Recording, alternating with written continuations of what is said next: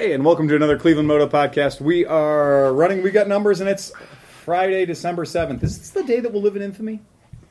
Uh, Yes. December 7th? Yes, I believe is. you are correct. is, yeah. Yeah, and, and I'll be I'll be going to Hawaii for Christmas. So Happy Pearl Harbor Day. You're not supposed to say that. you're not.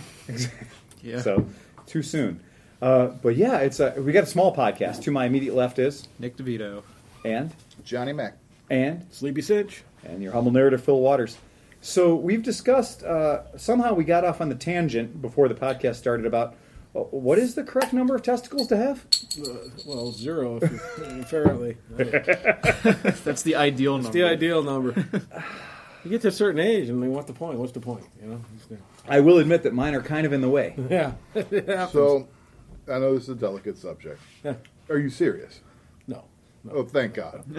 No, but I, I have been gelded, so like that or whatever. You know, like I, I'm not having any more kids, so that was traumatic. That's enough. fine. Yeah, That's yeah, fine. yeah. That's fine. You had a vasectomy, Yeah. as did I. Well, How old were you when your Uh, vasectomy found you? Uh, right after my last daughter, was, which was planned, she was planned, but then Right. I didn't want any more. Yeah. So literally four weeks after my last daughter, I went in, and it's actually kind of a funny story. So they, they sign it up, and I go there, and, and so you had one too. You kind of know they they put you down and they pull your member up through this little hole in this blanket, and you're just laying there, and like 27 people parade in the room to discuss whether or not you actually want to do this.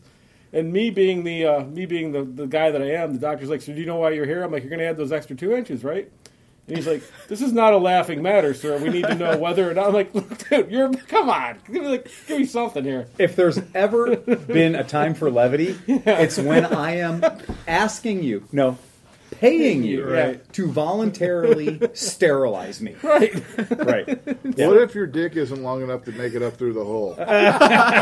they don't have to worry about that. They only need the other boys. Yeah. They need the Okay. boys. Yeah. I just want to know. But uh, all these, so I going into it, it's been it's been five years now, whatever, four four years. Yeah. And uh, going into it, everybody's like, "Oh, dude, I had mine done.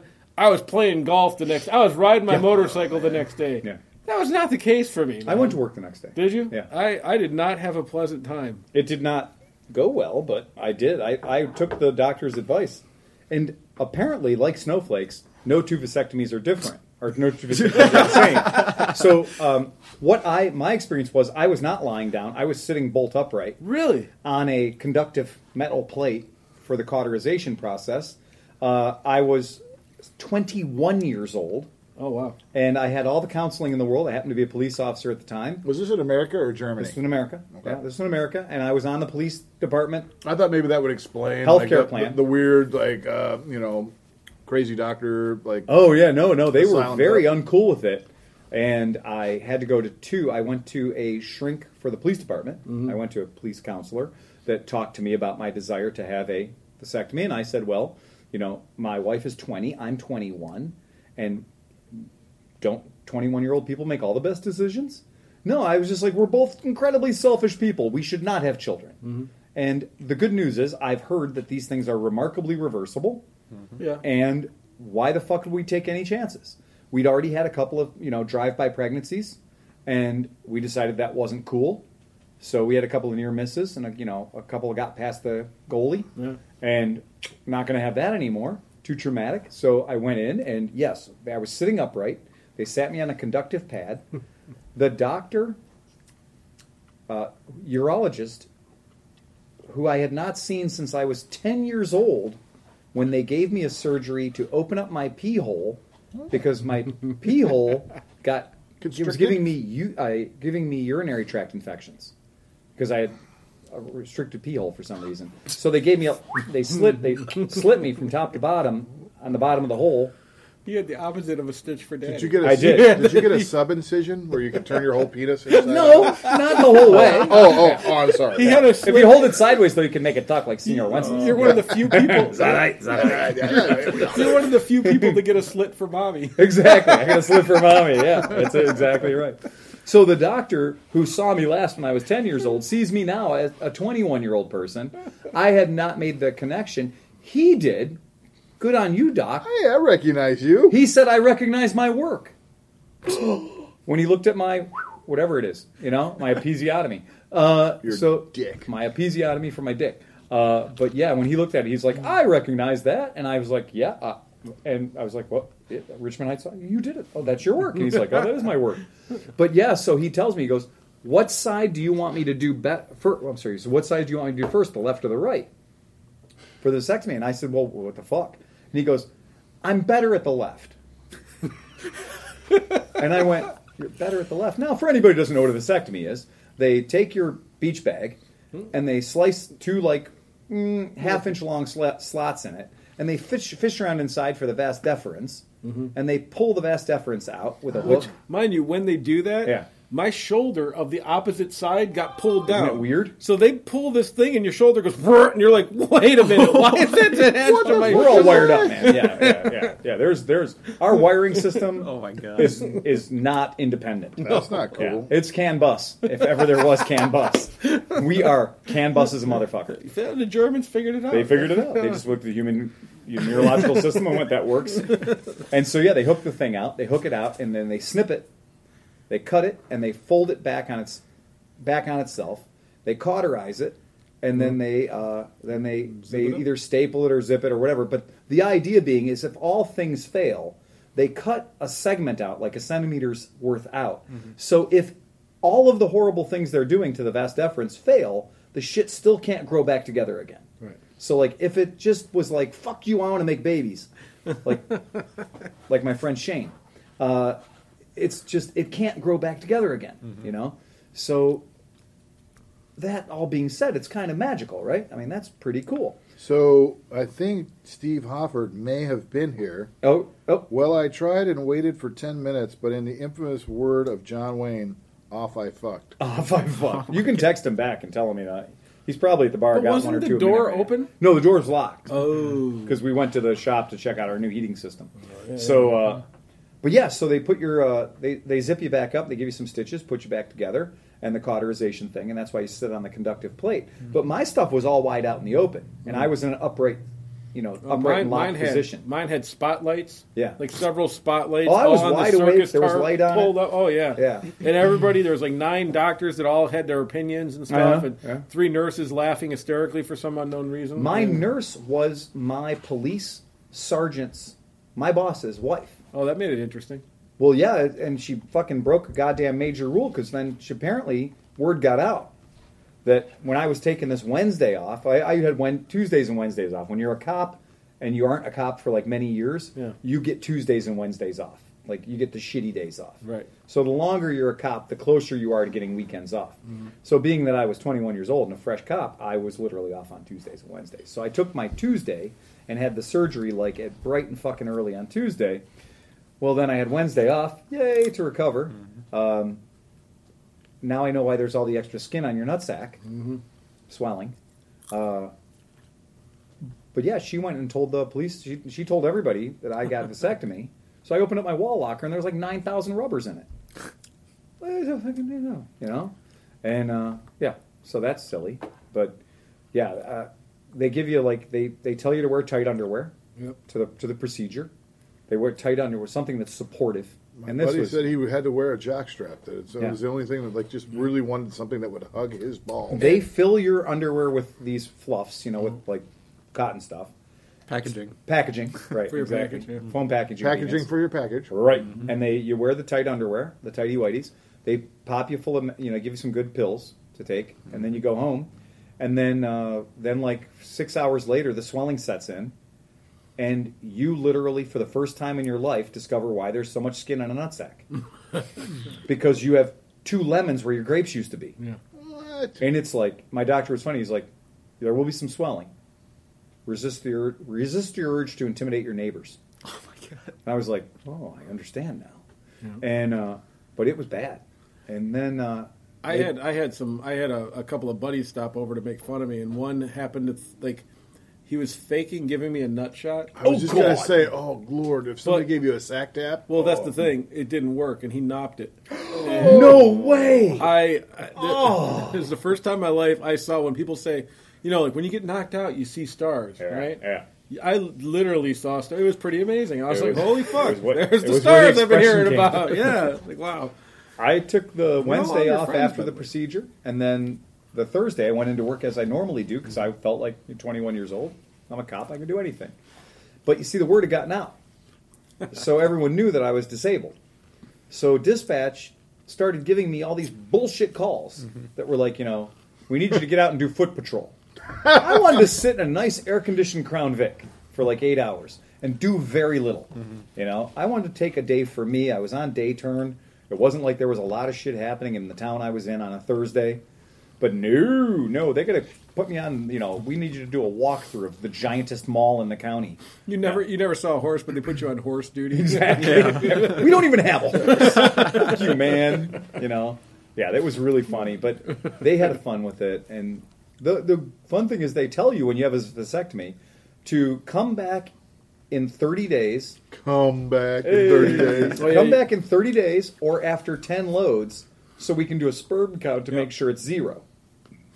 And so here's me, 21 years old, walking out, being like, "Okay, I'll see you next." Uh, Tomorrow. and uh, Go away, baiting. yeah, exactly. and as much of a hero as I was when I was 21, I will say that I did not want to try out the equipment on day on day one.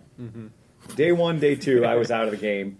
Day three, though, I was like, "All right, woman, we're gonna see how this works." And I got my 10 out as quickly as humanly possible, and went in and got my my green stamp of Yeah, you got to get the old gas out. yeah, that's know? right. You got to run out the old fuel, and I did. I ran out the old gas, and then got in and got my uh, zero swimming, my zero swimmers award, and it's been the greatest thing in my fucking life because it's cool when you don't have to think about it. Nope. Nope. It's fantastic, and if you're a serial monogamist like myself, it just makes everything easier. yeah, it uncomplicates life. It really is. You know. And then you know, and then it's solely up to your wife to, to live up to her end of the deal because if you know something changes, you're like, well, wasn't I- me. there was a period of time when you know my my wife that I was married to at the time we broke up. That was my training wife, and so I've had another wife since then. And that's that's one of those great ones where you're just like, I'm I'm covered. Yep. I got this. That's And- freaking me the fuck out. I forgot that Renee was still here. Oh yeah, yeah. She's back there using what, what the hell? What the, I mean, we have a full exercise studio. well, mean, I we get it. a I, full just- I just forgot that Renee. Cleveland was still here. Moto has everything, and now we have heat. So, in addition to our workout facilities, we need to we need to work on our sauna game because we have a whole mm. extra bathroom that could just be a sauna. So we got that's I a like hot project. tub much better, but okay. Yeah, well, oh man, like I said, that we would have a take whole the extra podcast bathroom. to a whole new level. the hot tub oh. cast. Oh, boy. Just a bunch of super attractive guys in speedos sitting around in a hot tub. Yeah, they say when you're when you're in a hot tub and you can smell chlorine, that's not chlorine. Yeah, those are the ammonia gases given off by what the chlorine's attacking. Right. So if you ever go into a hot tub area or a swimming pool area and it smells strongly of chlorine, Yeah. that's pee. Yeah. Yeah. And other things. What Yeah. was it? Most Somebody had a people call quote. I walked in and there was a gangbang or something going on, and it smelled like bleach and pennies. Bleach and pennies. like, like, Oh, that's insane. Yeah. Oh, that's terrible. I've heard hot tubs are great for like a week, Yeah. and then they just become a vat. Right. like a vat of Yeah. filth. Like you mm-hmm. just, there's no getting around it. unless like if you and your wife or whatever are going to have a, a little soak every day. Right. I could probably you can maintain it. Yeah. But if you're having like parties and stuff, it's not going well. Well, Yeah. think about I where like we the live. sauna bathtub, the Yeah, sauna tub. Sauna tub, yeah. So it's everything that a hot tub is, except it drains out. when Right. you're right. with it. That's what you want to. Yeah. Yeah. The uh it's it is every person I know and where we live, if you own a hot tub, you have to keep it hot in the wintertime. Otherwise it explodes. Yep. Mm-hmm. Plenty of free hot tubs all over Craigslist. Yes. Mm-hmm. Oh, this is this is the area. If you live anywhere that's not Cleveland and you want a free hot tub, come here. Mm-hmm. They're free for the taking. Oh yeah. And you have to just be really good with PVC glue. If you're really good with PVC glue, you can get under the thing and fix all the blown out shit from where one person one time turned the power off. It's Or just, it's just like our, our coolant episode where it has, it has a, a freeze plug for a reason. Boy, ain't that the case. The uh, so uh, the guy came from Virginia today to pick up the PC 800. Oh yeah. Yeah, so the PC 800 is no more. He did not ride home, did he? No, he did not ride home. He brought yonder U-Haul, and uh, so he did. He showed up with a Jeep, a modern Jeep, and a uh, and a, and a U-Haul garden trailer behind it. Said it was twenty six dollars a day, and uh, unlimited mileage because it's a trailer. Yep. So for twenty six bucks a day, he did he did drag it up the whole way because Had he rented it here, a one-way rental would have been apparently one hundred and fifty dollars. Yeah. They give it to you for three days, but it's a one-way rental of one hundred and fifty bucks. Mm. So he decided it was better to pay for the extra gas and rent it in Virginia. Deadhead up Yep. And then bring it back. So You got it. Speaking of trailers, so Yeah. I, I have my three my three rail trailer that I'll never get rid of because I paid so ridiculously little money for it that it's stupid to not keep it forever. No, you just keep it forever. Yeah, right. And it can take three bikes, three decent sized bikes, but more. You know, I won't usually carry that many, but whatever. But I cannot to this day. It still has no plate on it, Right. Because I can't find anybody to weigh it.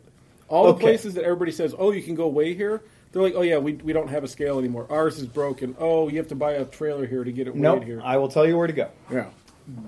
Garden landscaping supply places. No, that's what I've been calling. Oh, really? Because They're, uh, they're all like I mean, maybe maybe there's some out here or something. I know it's all- way out of your way, but the rock pile, Yeah. the rock pile by me in uh, Avon, Okay, the rock pile does. They it's very cool. They're very chill. and they have about the official Ohio like They- sign it up and everything. it. Well, no, what you do is you get a receipt. So it, it's basically on a little shitty thermo like star printer, and they brrr, and it comes out at you know 296 pounds or 758 pounds, whatever it is, Yeah. and off you fuck. You know, Huh. go down to the registration place. That'd be worth hand it. I'll, I'll do that on a Saturday. Drive out and get it because I nobody, even JTI trailers. Yeah. No disrespect, JTI trailers. no, but they wouldn't help you out. they wouldn't help me out. Right. They're like, "Oh, it's broken." Uh, I'm like, Eh. "But you guys, are, you assemble trailers, so like Right. you have to weigh them to send Right. them off with that." With the thing And I the think the rock pile by me charges me a concili- cons- conciliatory fee. It's something like five bucks. yeah, who cares? I'll, I'll pay Yeah. ten and twenty. I don't care. Yeah, you know, it's very minimal. So, eh, that sucks. Uh, for some reason, the fellow that we sold our big black trailer to, which was a full 17 foot twin axle trailer, which I thought in the state of Ohio, your trailer had to be, if it was under 900 pounds, you could register it without a title on a self assembled kind of thing. yeah. Yeah. I thought 900 for some reason sticks in my brain. And this dude told me, and I, he might have been from Illinois, he told me that his trailer was, if it was like under 3,000 pounds, you could register it self assembled. So we have the title, I think, for our LA Cargo's Oh, big- 2007 big ass trailer Yeah. because he didn't even want it. Yeah, he didn't care. No. No, I- he was like, it'll slow Bruce, you down. Bruce has a place over, and it's Yeah. maybe because it's Geauga County and license, and That's his side of town, though. and everything Yeah. happens Yeah. easier. Yeah. But Bruce definitely, I mean, he's taken a couple different trailers. and Sure. got 'em All done. right, I'll hit him up. Usually any place that sells gravel. Yeah, well, that's Yeah. what I tried. I was calling all those places. Yeah. You know, a lot of times you get guys, you can just tell they didn't give a shit or wanted to talk to you and didn't whatever. But I'm figuring now that the season is not maybe as hot, they might, you know, you want that they'd five settle bucks. down, Yeah, you know, mm-hmm. Maybe maybe they might be selling rock salt, but that's about it. yeah, right. They ain't selling mulch. No. I need some rock salt, and can you weigh my trailer after you know? Give me the sheet. Yeah, just weigh it twice. Weigh it once on the way in and once on the way out. And then once they weigh it on the way in, off you fuck. Mm-hmm. Yeah. You'd almost think, uh, what about Able Metals, one of the metals places? Uh, 'Cause scrap metals. They have scales. Yes, I don't do. know if they can give you a sheet there or not, but they always they weigh you in, Yeah, you, do. do, you weigh you in, they unload, and they weigh you out. So Yeah. Well, well, I would like to do it. Have it. That's uh, speaking of trailers, and it's motorcycle related. We went to Sparky's birthday party at his church, where he runs the youth group there. I didn't even know it was happening. this is this is all a thing, right? So we get to this church, and uh, you know, modern facility and the whole deal, and he runs the youth group. He he keeps these teenagers on the straight and narrow, and uh, it's pretty cool. And uh, I'm, I'm okay with that. And but while we're there, do you know what I see?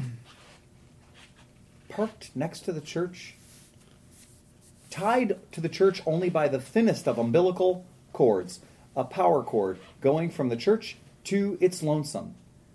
Not just a trailer. No, not just a trailer.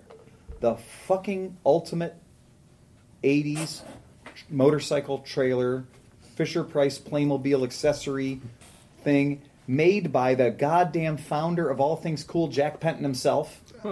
The High Point trailer. Yes, Yes, That's what I was trying the to remember. The fucking High Point trailer. it's sexy as an airstream Yep, in a different way. yep. It has a completely unnecessary aerodynamic package like a 1978 Trans Am. it has fucking Vista Cruiser windows on the top Yep. for no goddamn good reason. It has everything that you don't need in a trailer in a trailer. Yeah. And a beautiful ramp door, and it's a mix of steel and fiberglass construction, which is going to give you nothing but heartache. Mm-hmm. Ask anyone who's ever owned a Palm Beach motorhome. Uh, because, you know, anytime you put metal next to fiberglass, everything happens great. It's all good from there. Mm-hmm. Non homogeneous materials never created a problem for anybody. They expand at the same rate. Of course all they the do. time. Is that Yeah. what we're talking about? That's Uh, what- So it's a high point. And not only, let me see which picture you pulled up. Yes, that's a high point. Mm-hmm. So not only is it a high point with a man door, but it somebody at some point in its history, or maybe they built it this way because they made them in the glorious state of Ohio. Mm-hmm. I mean, this is a Penton project. This is the people that created KTM, mm-hmm. right? It has concession windows, like concession doors, like so. It's got these big ass awnings essentially that open up, Nice. so you can hand shit in and out of the trailer mm-hmm. from the sides. Beautiful. Yeah, a man, walk-in man door and a drive-up ramp on the back, and this is like 14 feet of heaven. So uh, how does Sparky have his hand in this thing? It just happens to be parked next to their church, and they sell like fucking fruit by the foot out of it. I'm like, well, we can trade you out. We can give you a better trailer. That's what I want- said. You don't want that ugly old stupid Well, thing. and it's completely wrong for their purpose. It's the exact opposite of what you need when you're sending when you're selling a three foot long licorice rope and fruit by the foot and popcorn or whatever that you're doing as a concession at a church event, right? Their sales will just tank right off though if they stop using the high. point. The high point. And this thing looks like it's not done ten road miles. It looks like it's been parked next to this church since Christ was a private. So I think that it's the perfect opportunity for me to get the fucking high point I've always wanted. And I will be happy to give them a more appropriate square shaped trailer. Because you know what works for selling things? Squares. Mm-hmm. Squares are good. You can stand up in the front, you can stand up in the back, and you can sell stuff in the middle. Mm-hmm. Squares are consistently square from the back to the front, and it makes selling things easy. A high point is not consistently square at any point. That's what makes it a high point. It's in fact purpose built to haul motorcycles. It has a high point, which implies a Exactly. A low, low point. point. And boy does it ever. So I want this trailer badly. So I told Sparky, You I'm got a like, little P boner for it. I do. I got a very bad thing going on for that trailer. In as much as I've sold all my my big trailers, and yet I'm looking at replacing it with a dumb trailer, you know, a, a thing. But it does look like the Fisher Price motorcycle playset trailer. I mean, it, it looks like we should be rolling like, the Action People set. well, I guess obviously a Penton out of the box. It back. looks like Lost mm-hmm. in Space. It like does, doesn't would it? be Yeah. pulling behind Wouldn't that or look But in my be- mind, it should be hauling like a V45 Sabre or something. Should But come wouldn't out that back. look good between a 1992 Toyota Hiace van? Oh, so wait, how long did they make these things though? Because it seems like they're fairly modern. No, that's the good. That's good engineering. Good design means that looks- Timeless. yeah, exactly. Hmm. Good design is future forward, mm-hmm. and so those things were made in the '80s, '70s, and '80s. Well done. Uh-huh. Well done. Very nice. Yeah, oh, I'm very excited about it. So I got to put a bug in Sparky's ear. He'll Does it have the boat Sunday. rail ladders going up it and stuff? I can't. No, it doesn't have the boat ladders. That one's got the deluxe. And I mean, the whole thing is a fiberglass box, you know, Right. an mm-hmm. overly ornate fiberglass box. If you flipped it upside down and put an outboard on the back, it'd be a dumb. That's what I'm about to say. It looks like you Yeah. took a houseboat and just flipped it over and said, "Hey, this is a fucking trailer." Just flip it upside down. Flip it upside down. Install 45 horsepower outboard motor. Mm-hmm. Good to go. Yep. Yeah. Yeah. And I and I would totally think about doing that because I'll bet you that upside down it's probably totally Yeah. watertight. yeah, you're good. And you'd have the porthole windows, the Vista Cruiser windows to see the fish. and Fish, stuff. right? It'd be great. Or in case you're going to hit a log or something, it's perfect, man. See it coming. Yeah. Yeah. It's Oh. the perfect trailer. Okay, Johnny Chrome's not here tonight. No, he's not. In proper spirit, Yes. he has posted on here. Apparently, he has picked up another free chopper. So there are pictures on here. Is and that the brownie looking one? The brown brownish looking one with no motor in it? goldish orange? Yeah, yeah, that's the one I'm thinking. With a CB750 motor in it? Yeah, so there's pictures. I've seen pictures of it with the CB750 motor in it and the CB750 motor out of it. Ah. So I think maybe he's getting Oh, it See, yeah, in the pickup truck. It, with the it- motor Oh, out it's of a it, pre- the motor is in the truck, but not in the bike. not in the bike. Yeah. Well, okay. So it's a pre-op transaction. So we got another freebie yeah, Japanese. I'm like, chopper baby. and I don't mind it that he will All the millennials like choppers. No, get the first one running. Oh, come Like on. he keeps, he's like buying parts, and I'm like, make the fucker run, dude. You have no room to now, talk. now, it's a CB750 though. I mean, come on. but but now now he has the opportunity to build a dual engine. Point well taken, though. Point well taken. I- I- I- We we're all guilty of the same thing. It's like, you know, my other car is 14 non-running motorcycles. Right? I got to go help him get it right. I got to like. That's the problem. Well, but he's already ready to pull the motor out of it Yeah. and put a different motor in it, and you've never Yeah, even that's like true. got that motor. Like, just make that run like it is. I don't have a lot of time. I don't have time.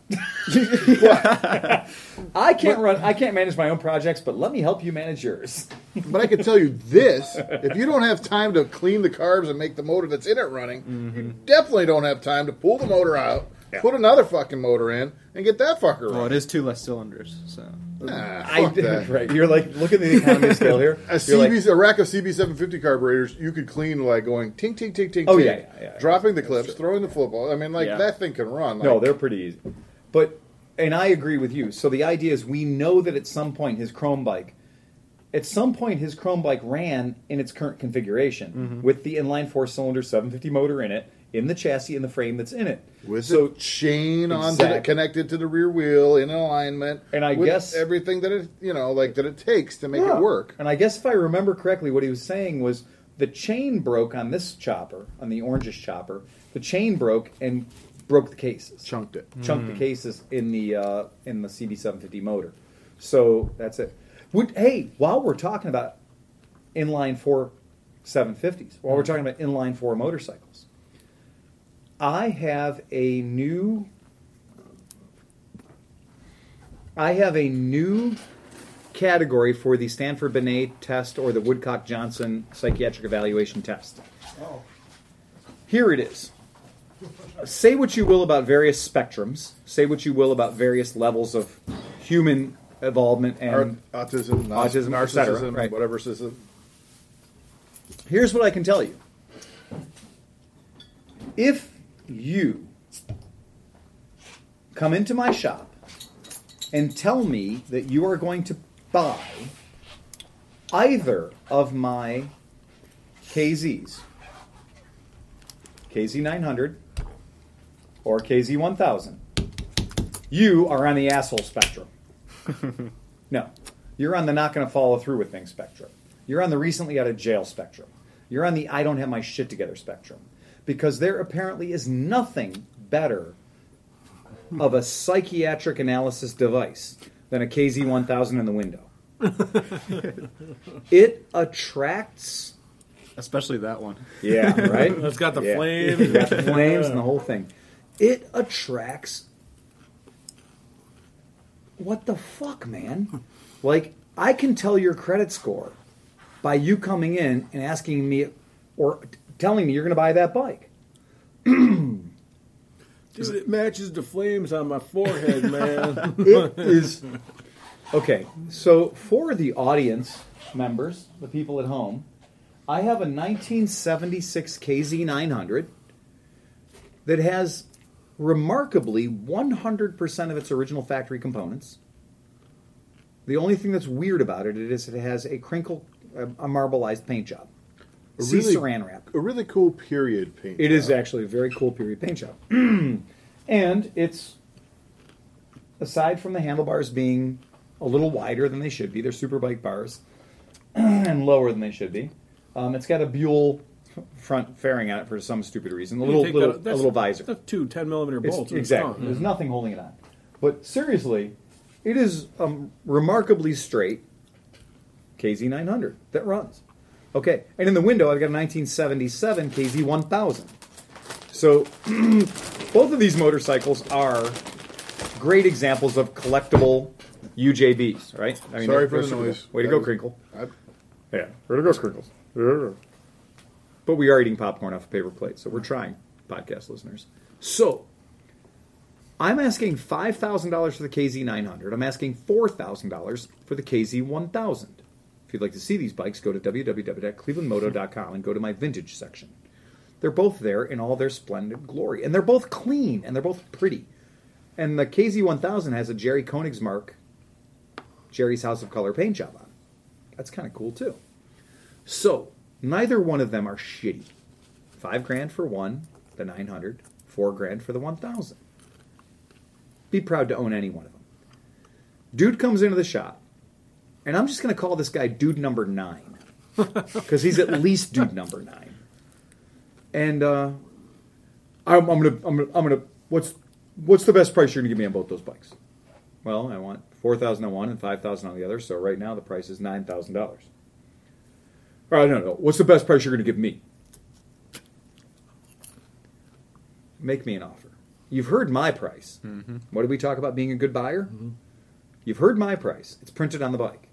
If you would like to give me some price other than that, it's your responsibility to do so. So the guy tells me, so I'll give you eight thousand for both of them. I go, nah, not enough. I tell you what, Oh, you give me cash, I'll do eighty five hundred. He says, done. I'll be here tomorrow with the money. Again, off he fucks. Dude disappears. Calls me. Now, I'm going to give this guy credit because him being dickhead number nine, he at least called. Yep. And he called and said, Hey, I'm sorry to tell you this, man, but my old lady, she's not having it. Now, this is after he told me nine times that he had the money. Mm-hmm. Because, like I said, he's dickhead number nine, which means I told him about dickheads one through eight that all said they were going to come back and buy this bike, and clearly were full of fucking shit. Right. Because, once again, did you get a deposit? Again, no. I'm Yeah, right. I, I know how this Yeah, works. yeah, we know how this works, right? Okay. So, so dickhead number nine calls me up and says, "Man, I hate to do this, but my old lady won't let me buy both of them. So, can I just buy one?" And I'm like, "Okay." Now I'm about to learn something about this guy. Do you want the 76 KZ 900 or do you want the 77 KZ 1000? Hmm. The KZ 900 for the people in listening in the cheap seats, the KZ 900 is actually worth more. Seems strange, smaller motor, but it's worth more.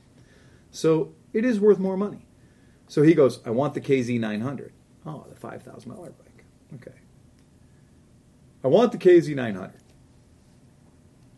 Will you still give it to me for 4500 No, whoa, dude. No, no, no, no. When I gave you an $8,500 price tag, that was because you were buying two bikes. Mm-hmm. You expect to cut the deal in half, yet the discount remains the same? Especially with the, the more expensive bike too. Right, exactly. Oh no no no no no no no. I'll tell you what. I'll give you two fifty off the KZ nine hundred, so you can have that one for forty seven fifty. Okay, I'll be there tomorrow with the money. Did he call the first day or the second day? He called day one. Okay. A couple okay. hours later, after he'd been in my shop, but he called day one, and then he said, you know, "I'll be there the next day." Apparently, he got raptured up because we have no fucking evidence of his existence. yeah, he's gone. Yeah, he's the only good Christian in Cleveland because he's the only motherfucker that got raptured up. Yeah, and this has been consistent. I'm saying this, this is dickhead number 9 mm-hmm. and yes, I have tried the whole. Sir, I appreciate your enthusiasm. However, mm-hmm. you are asshole number seven. Right. You're asshole number eight. I'm sorry, dickhead number seven, dickhead number eight.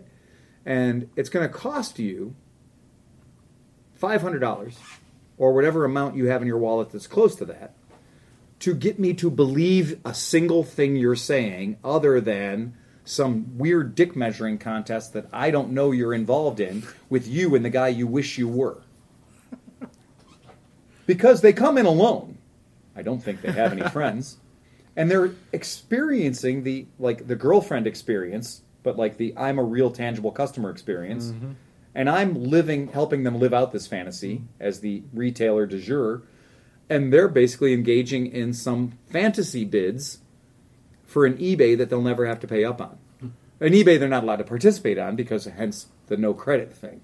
So what's So- the right strategy for that? I have no idea at this Okay. point. You I'm came in. ready to K, hear. I say K is, and you say, "Do you have five thousand dollars?" Yeah, exactly. Do Right. you have five thousand dollars? Show me five. They all lie and say yes. You're, you're I- gonna- I- well, you're going to have to I start. need say, I need five thousand dollars cash Yeah. laying here Mhm. before we can have one word of discussion. We're not going to say a thing. I'm not going to. They're not even going to. No. You show me you have five thousand. Right. I'm not saying I need five thousand. I might negotiate. Right. But I need to know I need to see five thousand dollars before I'm we can even talk. I'm not saying that I've ever been in Vegas drunk in a Rolex store at night making arrangements to buy stuff. That I wouldn't buy. But I'm just saying that if that were to happen at somewhere Yeah. at three in the morning, there, that's exactly what those guys do. Yeah. Oh, you'd like to see that watch? I'd need to see payment first. Yeah. Yeah. And I then- need to see your card. Right. I need to run your card for the twelve grand or whatever Yeah. the hell I'm going to run it against. No, So, mind you. I don't have any.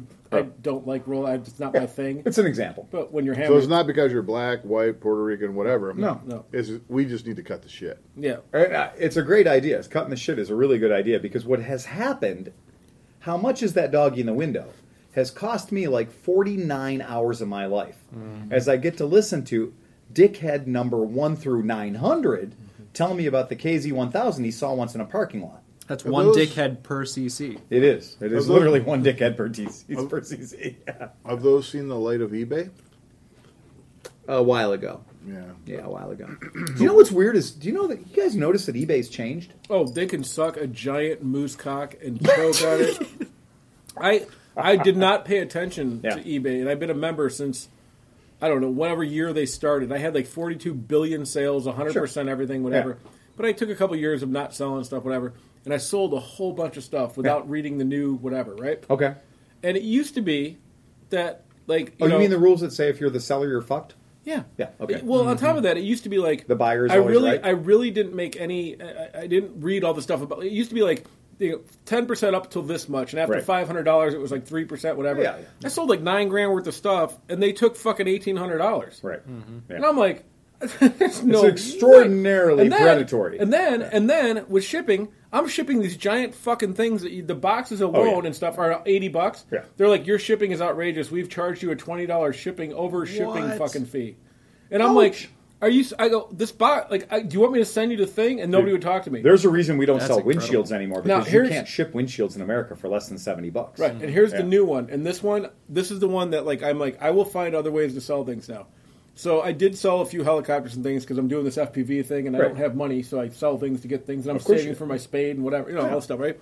So uh, I sold a helicopter to a guy in Georgia, and it was during the hurricane, and so the guy won the auction, and he sent me a message through eBay, Right. and said, "Hey, I've paid you, Right. you have your money. Can you please hold the item mm. Yeah. for five days because see I'm this is going. evacuated." I from- feel you. Yeah. you know, and I, won't be you. home. Right. Not a problem, my friend. In five days, I will send you tracking information, You know whatever. it. Cool. Right. Five days go, I send the dude track information. He gets it, gives me thumbs up, everything's great, whatever. Right. They say they ding my account now and made me look bad and say that I'm a late shipper. Hmm. and there's nothing that you can do Because about they're this. competing with Amazon's two day rule. Yeah, but what the fuck? Like they didn't take into account that I've actually talked to the customer, Right. and like Yeah. if I would have set the thing on time, it would have been underwater somewhere in some guy's front yard. That's Yeah. that's happened to me too, and I've even looked at and see if there's an option like, oh, well, I need to. We've arranged to delay shipment or Right. something. There's Yeah. nothing. There's, There's nothing. nothing. You can't do anything. Or how Yeah. about this? So check this out, and this is where you can get fizzucked. So I bought a while ago, while I still had my my company, I bought a twenty seven hundred dollar camera. It was a, a, a Canon 5D Mark three or four, but whatever, and I had it shipped to me. And I'm at work in Mentor or Willoughby, Mm-hmm. Yeah. and my house is in Cleveland Heights, twenty three point four miles away. Okay. And I'm sitting there and I'm like editing away on my computer doing things, and my phone goes blink, and it's like your package has been signed for and delivered. Oh And I'm like, oh, shit! "Oh, No, how it is has this not." How is this fucking possible? I'm not there, right? And so, well, th- let me get back one second and say the reason I felt pretty safe about it is because Yeah. I said I would like signature confirmation. Of course you would. Yeah. Right? Right. Well, guess what? Yeah. Signature confirmation means nothing. No, it means nothing. It means that whoever's standing there can sign their name and they hand them the package. Oh, we sign for shit every day through FedEx Yeah. by saying, "Yeah, cool, thanks, man," and Right. then they write that Phil signed for it. Or you James have to have you have to Yeah. pay an extra ten dollars for restricted signature confirmation, Wow. which is where they actually look at your ID. Okay. All right. So I, I went as far as going back and forth with eBay, PayPal, Yeah. the post office. For two months, I had postal inspectors come and everything. Yeah. eBay and PayPal were like, "You can go fuck yourself Right. because it says that it was signed for by you." Exactly. Yeah. I'm saying there, like, I'm like, I have my work shows that I'm clocked in and at Yeah. work 23 miles away, and I couldn't have signed for it. Right. The guy who, the guy who was delivering it was a new postal worker Yeah. and no longer works there now after two weeks. And and, uh, and so all this shit goes on. But guess who got completely fucked out of, Of twenty five hundred dollars Yeah. with no repercussion With by nothing you anybody. could do about it. No. Yeah. Right. That's why. But the thing that I was going to call attention to about eBay is more holistic than that. Oh, It's it, it is no, it's it's more holistic, and this is what I've noticed is the vast majority of, and I'm, I mean, I look at a lot of cars and motorcycles and shit on eBay, and that you know that when you put a bid in on something, that you kind of have to kind of play along, right? So you put a bid in on a thing, and that thing is going to end in like five days, right? Mm-hmm. And so it'll alert you through your email when your bid is outbid, and, and you mm-hmm. play along. and It becomes a thing, and that that is too tedious. I'm going to say that again. Clicking the I'm making a bid button and then reading an email or maybe a text or whatever that tells you that you've been outbid mm-hmm. is too tedious. And everybody now wants to list the thing at a price right. and then also list a buy it now price or make an offer. Right. right, Because nobody wants to play out the full seven days of the auction. right.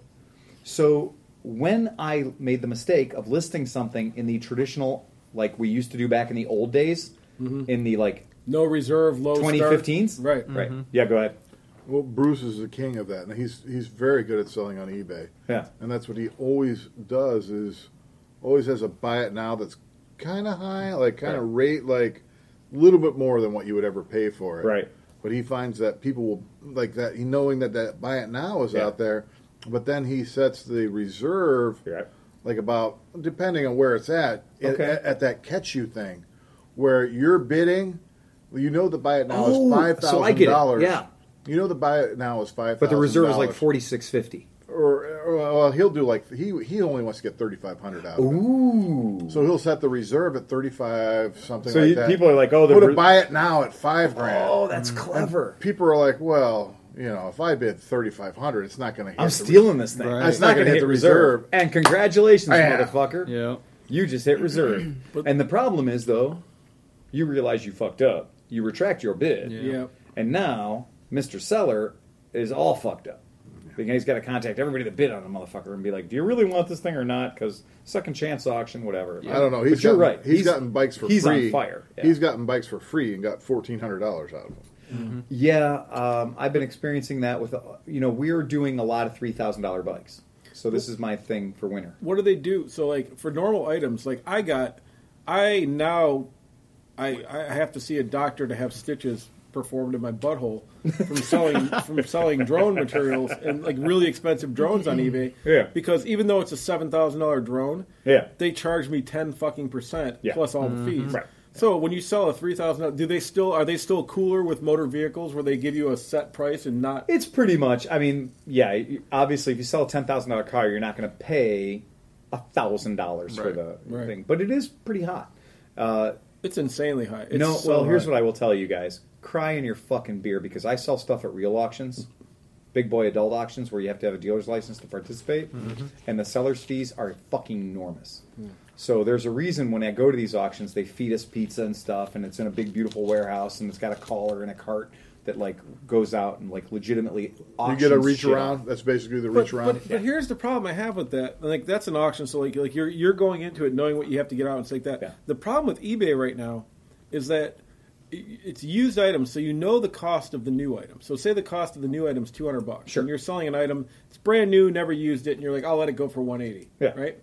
But you, you're, after your after your seller fees, after your shipping fees, after the other fucking Oh, fee, a- whatever, you're seeing 140 bucks. Exactly. So you're losing like like so much more. Yes. They need to rethink that because I, I swear that with all the stuff on Facebook and the this sell this and that and all the forums on different social media where you can just throw stuff up for free and sell it. Mm-hmm. Yeah. They're I mean they're gonna they're gonna find themselves not having a lot of sales. That would probably kill people like my neighbor who used to just go buy stuff off the end caps at Target Right. and Walmart. Yeah. It was on clearance. He'd Yeah, buy on it, clearance. Re- list just it on, list on, On- yeah. eBay at retail price. Right. And take People would underbid that, but he was still winning, Still you know, winning. and just doing it. the auctions I volume. participate in for Harley Davidsons and Jeeps and Humvees and shit like that, um, that stuff is all uh, usually a ten percent seller's fee and a five percent buyer's fee. So the auction house is making fifteen percent on the item, and then usually probably a ninety to two hundred dollar insertion fee. So just for the premise, The ins- insertion so let me ask you this. Yeah. So you got all these these license dealer license Yeah. and stuff like that auctions. What about so they uh, they advertise all these auctions all the time, like Skipco No, and that's all these bullshit. places like that. Yeah, that's yeah. just look. I'm going to tell you. If anybody is selling, this is my word to the wise. It's Uncle Phil's tip of the day. Uncle Phil's tip of the day is: if you think you're getting a good deal when you go to Copart yeah. or Skipco or insert your name of Manheim or whatever your local fucking auction house is, if they are selling to the general public, you already are holding your butt cheeks open. Because that's shit that wouldn't sell at any other auction. It's already been denied by every mm. dealer in the area. right. Okay? So, do you want to sell to Jimmy John Rottencrotch over here, okay, who has no credit rating and just happened to walk into your building? Oh, shit, yeah, I'll pay $8,000 for that F 150. He hasn't seen $8,000 in his life, but he's got a little paddle that says he can bid. Yeah. All right? That dude causes you nothing but heartache as an auction house. Chasing that asshole down once he wins the fucking auction. Because you know what it costs to bid usually? Fuck zero. Hmm. Just wave your fucking paddle, dickhead. And then you realize you overspent yourself, and now you're walking away and they got to relist that shit. And that is a huge pain in the ass for them to carry it over to the next Right, auction, which right. might be next month or whatever. Mm-hmm. The auctions that real dealers pay into, I have got a quarter of a million dollar line of credit with these people. Yeah. Once you win, they're already taking your money. That's done. Yeah. So there's very little risk for the people who are running the auction that I participate in. Right. Because I've already signed a durable contract Yeah, that says. You- if I wave my fucking paddle, which is not, but if I happen to bid on something, Yeah. that I'm committing to that with a 5% buyer's fee or whatever, and a $125 document fee or whatever, Right. whatever. And if I made a mistake and happened to be scratching my nose when they got that fucking bullshit road glide up to $14,000 for the first time in three goes, then I own the shit. Like my opportunity to say that wasn't me is when they say 872 at $14,238. I go, "Whoa, whoa, whoa." Yeah. I was scratching myself Yeah. because when you're in these auctions, there are people online that are bidding with a button press. Right. Mhm. They are listening to the auction in real time. And you are there in person bidding with a raise of your eyebrow or a slight movement of the clipboard that has your bidder number on the back of it. Please tell me though that you have like an Elvis like like serious like bid like like yeah. Uh, there are there are some dudes that have kind of a distinctive bid, A signature. believe it or not, it is better to to stay down low. Yeah, I'm sure. I'm It sure. is way better because everybody in there, essentially, and as dumb as this is, is people are playing the man against the t- across the table from them. The online buyers are always at a disadvantage. The caller and the guy who's recording the bids is always going to give deferential treatment to the people who are there and in front of him. Mm-hmm. Because those people tend to know the property better because they've had a chance to inspect it. Right, yeah, They are standing there looking at the Honda VTX 1300 they can see it. They can see things that the people at the home, at the, the shop, whatever, that's bidding online can't see. Right. And you will see that shit when these are mixed auctions where you have online auctions happening against real life auctions. You have people in the building, maybe 40, 50, 60 people in the building, and you got 100 people or 200 people online. Right. Well, the description of the vehicle is only so good. And a lot of these places pride themselves on making sure that their descriptions are like mega accurate.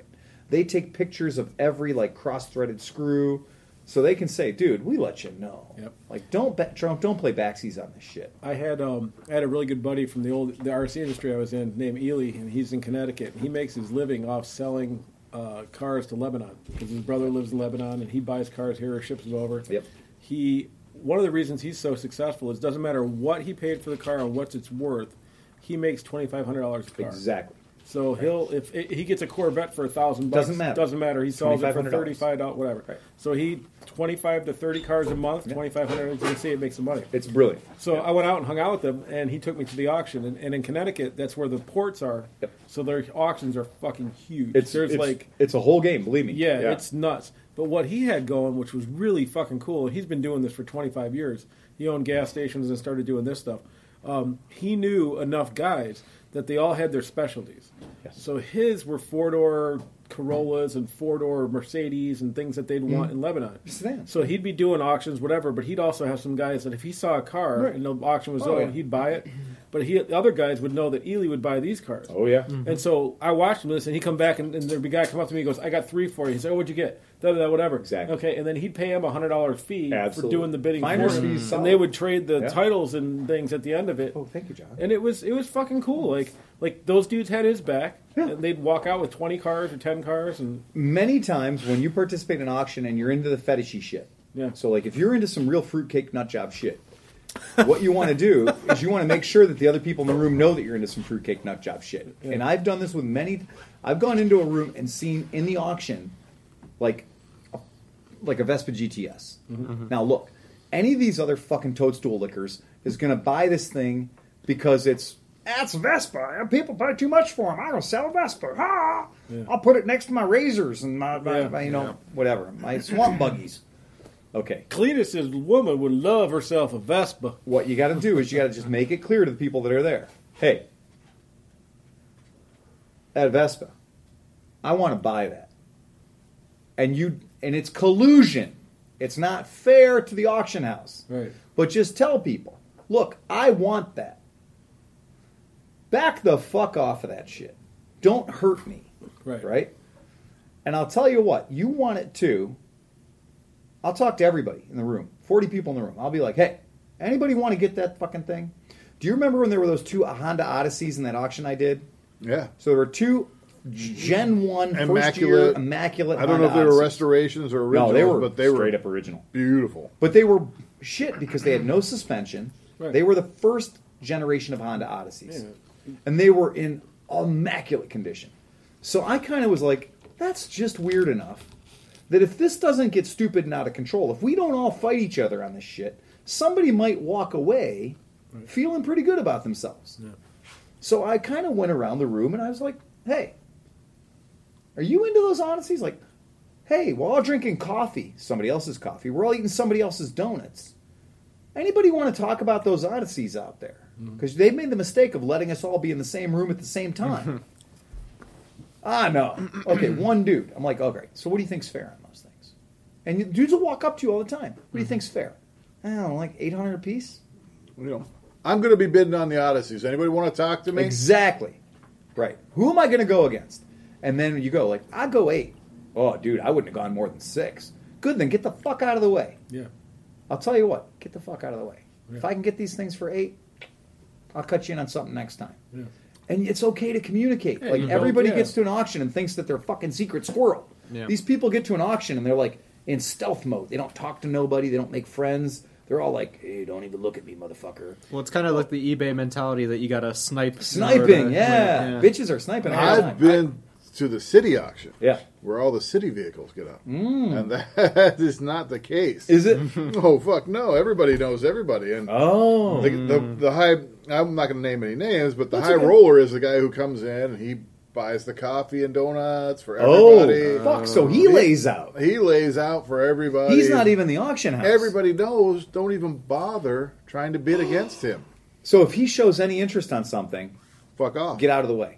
He's going to get it. So are you going to start telling your buddies about these city auctions so we can come and I've- buy I'll- some weed whackers? Or Well, something? unfortunately, they're going. You unfortunately, buy another rusty Cleveland vehicle. yeah. Yeah. unfortunately, they're probably going to be ending, Yeah. but they're going to be transitioning to an online setup. Like gov mm. deals. So it's not going to be everybody shows up on a Saturday morning and yeah. All right, here we have a Crown Vic. Do I get a hundred? Do I get a hundred? Do I have a hundred? Oh, sold at two fifty. I I mean, went to Crown Vics are selling for two hundred fifty. yeah, but they're Cleveland Crown Vics. Yeah. they ain't worth two hundred. No, they're herpetitis, man. That was Yeah. one of the funniest things I've ever done. Did did did Dud? did whatever. I've done things Was before. uh, I, I went to a cop auction, and like you like you hear about all these deals. Oh, dude, I got a, a brand new dirt bike for fifty bucks. These guys, these guys were, were spending like three thousand dollars on a clapped plate for a out, while. wheelied, broken back fender. Like yeah, RM two fifty. But the only good thing about that is you know that those bikes were running when they were fucking impounded. That's true. That's they wouldn't have been impounded if they weren't fucking running. So those are Shit, actually those bikes are still scared. they're still warm. You know, like Still warm. So So that's why some of those I, those Cleveland police, you know, Yeah. those auctions, those are a good place to buy a But their prices were so and, high. And through the magic of bing, whatever, you get a title for it. Yeah. So Wow. they impound it. Right. It may have never had a fucking title before. dirt bike. Yep. Yeah. But Yeah. they're going to. They can't sell it to you without issuing a title. Right. So you're going to get a title when Wow, you that get might it. be worth it. Then, That's yeah. a that's a real pro tip then, because you you got all the people on ADV Rider who are looking for you know trying to get, bend some rules to street legal. Uh, Right. uh, they can't a auction bike. off a No, bike. just and- let your shit get impounded, Right, right. and then buy it back from the auction, But- and now you got a title. But they could have a dirt only title though. You can't get a dirt. Uh, okay, title. but that's not a problem either. If you, as long as you have some sort of title, you can get a dirt only title converted. You can put Yeah. the kit on it, and Yeah. you can take it to the state police. Well, Get in, 'em in inspected. some in some states, in some they can. Ah. Right. Mm-hmm. Some But places you're- really strict. Yeah, that's a that's an actually a really good pro tip. I bought ages ago. I bought a 1992 Mazda Porter cab, which is a micro truck. It's a mm-hmm. cake cake truck, right? So it's a K truck, and I bought it from the city of Chicago. And the city of Chicago had purchased like six of these things as a pilot program to use as luggage handling vehicles at the Chicago airport, hmm. okay, at O'Hare. And the idea was they were going to have these little these little micro trucks with hmm. 550 cc motors dragging around trailers full of luggage hmm. on the airport property, which fucking didn't pan out. But it's a Mazda and it's a Porter cab and they're cute. Hence the reason why the one you had had the fucking tranny welded back, the brackets for the yeah, yeah. But at any rate, And so I bought this thing on a, a Gov Deals auction, and I got it for very little. And I went to Chicago and drove it home, which don't ever drive a 550cc pickup truck anything. with no heat in the winter back from Chicago on literally 10 inch wheels. Right. So it's like Lambretta rims, and uh, and they were the tr- they were the trailer. They were literally the uh, what do you call it? Uh, wheelbarrow tires. So like this thing had tires that were not rated to go over 45 miles an hour. They weren't snow tires. No train. and they were hard from 1992. So I drove that bitch all the way back from Chicago. And my buddy Johnny Sheff, who owns Motorworks in Chicago, is still has his. So he bought one too, and uh, he lettered his shit up, and he still uses it as a shop vehicle. And because I bought it from the city of Chicago, and I called him up and I said, "Well, you know it's illegal. You can't even sell me a vehicle that doesn't have a title." They gave me a title for, and this wasn't like a 25 year old vehicle then. It was still relatively fresh. It had mm-hmm. about 600 miles on it when I bought it. And they were like, okay, you'll get a title. And they gave me an Illinois title for a thing that wasn't even supposed to be in America. Wow. And because they couldn't figure it out either, my title said Mazda B2000. That's a Ford Ranger, guys. Just so you know, a Mazda B2000 is a Ford Ranger. And because 1992 Ford Rangers require e check, I went in and told the people here in Ohio, I was like, well, this is a diesel. They're like, what do you mean? I was like, you can't e check it, it's a diesel. Well, you can't e check because it's a 550cc with no catastrophic converter. So I literally took my label baby junior and printed up the little things that say diesel vehicle diesel fuel only and put it above where the gasoline goes in on this little ridiculous porter cab. Which is, you know, it's a toy truck. And uh, I took it into the people at the title bureau and I said, They keep asking me for an e check. Meanwhile, it's diesel. If you want to ruin your equipment, go right ahead. Right. You can stick a sniffer in it, but it's diesel. And so I took it up there and I showed them the little sticker on the thing that said diesel fuel only. And they were like, oh, that's weird. And they put it on my title. They gave me a new title that said Mazda B2000 Diesel. yes! No e checks forever. Did you see that your little habit and your your uh, hobby has become infectious? Yeah. So you you got I mean, little Japanese cars? yeah. So uh, you know, uh, Porco has his his little his Yeah. little van. You see Spin Bike Shop? Yeah, so they got a Delica. Yeah. Yeah, uh, Re- Renee told me about that. Renee said they got a Delica. Yep. So they got a Mitsubishi Delica. That's kick ass. Yeah, they did it for their shop. They have it all. It's all like four wheel. logo? Yeah. It's logoed up. nice. It's got the the headlights on the front, the whole like uh, crush bars and all kinds of. It's Yeah. pretty cool looking, man. Yeah, Delicas are badass. But all I can say is that you know, there it's only certain people that started. That Yeah, thing, it's fine. you know. Yeah, I mean that's that's cool. We, I don't want any credit for starting any dumb things. I feel fairly certain that Spin is not going to eclipse Phil's passion for this No, but you know it's kind of cool. It's epidemic. cool though. I'd rather see. Oh, but if I have to see shop trucks driving around, Yeah. I'm not going to be mad about seeing the small dudes, like you know, interesting little dudes. They did a Um, delica. they did a delica, but they're not going to be doing. You can take a look at this and pass it down because I just bought those. Did you really? Hmm. Yeah, From where? What the fuck? Vancouver, British Columbia. Okay, that's sort of like a modern escargot. It is an escargot. Oh, those are escargot. It's not just a escargot. It's it's a pair of escargots. with the with the Jiffy Lube. Uh, Escargot. I like the Yeah. moon window in the one. Yeah, the one has the porthole windows. So the one has the porthole windows, and the other one has the uh, sunshine roof. So Sunshine Daydream. Yeah, electric electric cloth top like the Paos have, but just bigger. Ah. Wow. Um, so you guys, podcast listeners, can look up Nissan, the letter S, and the word cargo. Escargot, play on terms. I Looks get like a it. fucking snail. And uh, I see what you did there. And so yeah, I'm uh, I'm fired up about it. Are they in because Canada? They are in Canada. Um, What kind because of- they can get the vehicles in Canada at 15 years. We have to wait until 25 years. Ooh. So these have been used to Oh. promote uh, Jiffy Lube for a minute. So- Uh, go ahead. How- Questions?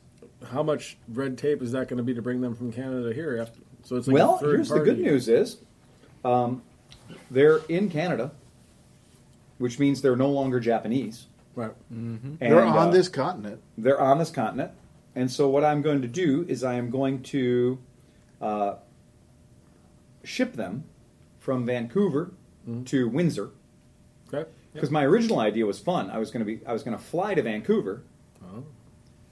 with another wingman, and that we were going to go over and pick them up, and then we were going to drive them from Vancouver to Cleveland because that's fun. Oh, totally. Except what for it is winter, Yeah. Mm-hmm. and there's a whole lot of tundra between. Mm. There's a whole lot of blizzards we can get stuck in Yep. in you know front wheel drive vehicles that are very big cross section for the wind. They might do okay though. I mean, they're front wheel drive. I mean, they're front wheel drive, and, and that's all cool and all. Um, yeah, but here uh, you can. You The know, you escargot is that left or right? is that a K car chassis? I mean, no, that's it's not. So it's bigger than a Figaro, how many CCs? fifteen hundred. Oh, yeah. So one point of five the- liter. It's one point five liter. Exactly. It's so tall. It's Look at so this tall. dude Oh, you can put a scooter in the back, no problem. Oh. Yeah, it's a very tall vehicle. As we said, the cross section on this thing, it's a billboard going down the road. Mm-hmm. So I was the original plan was to fly me and an accomplice out to Vancouver, have this guy pick me up at the Vancouver airport, take me to his place, grab the two cars, and just fucking hillbilly it with dealer plates and be like, "Yeehaw! As long as you got a passport, let's drive these things cross country." And then, yeah, okay. So now what the idea is going to be is I'm just going to pay a professional to move these two vehicles from Vancouver on some sort of a truck to Windsor, and then we will go up to Windsor Yeah. where I will already have had the paperwork in my hands. I will have already gone and processed into titles because I can do that.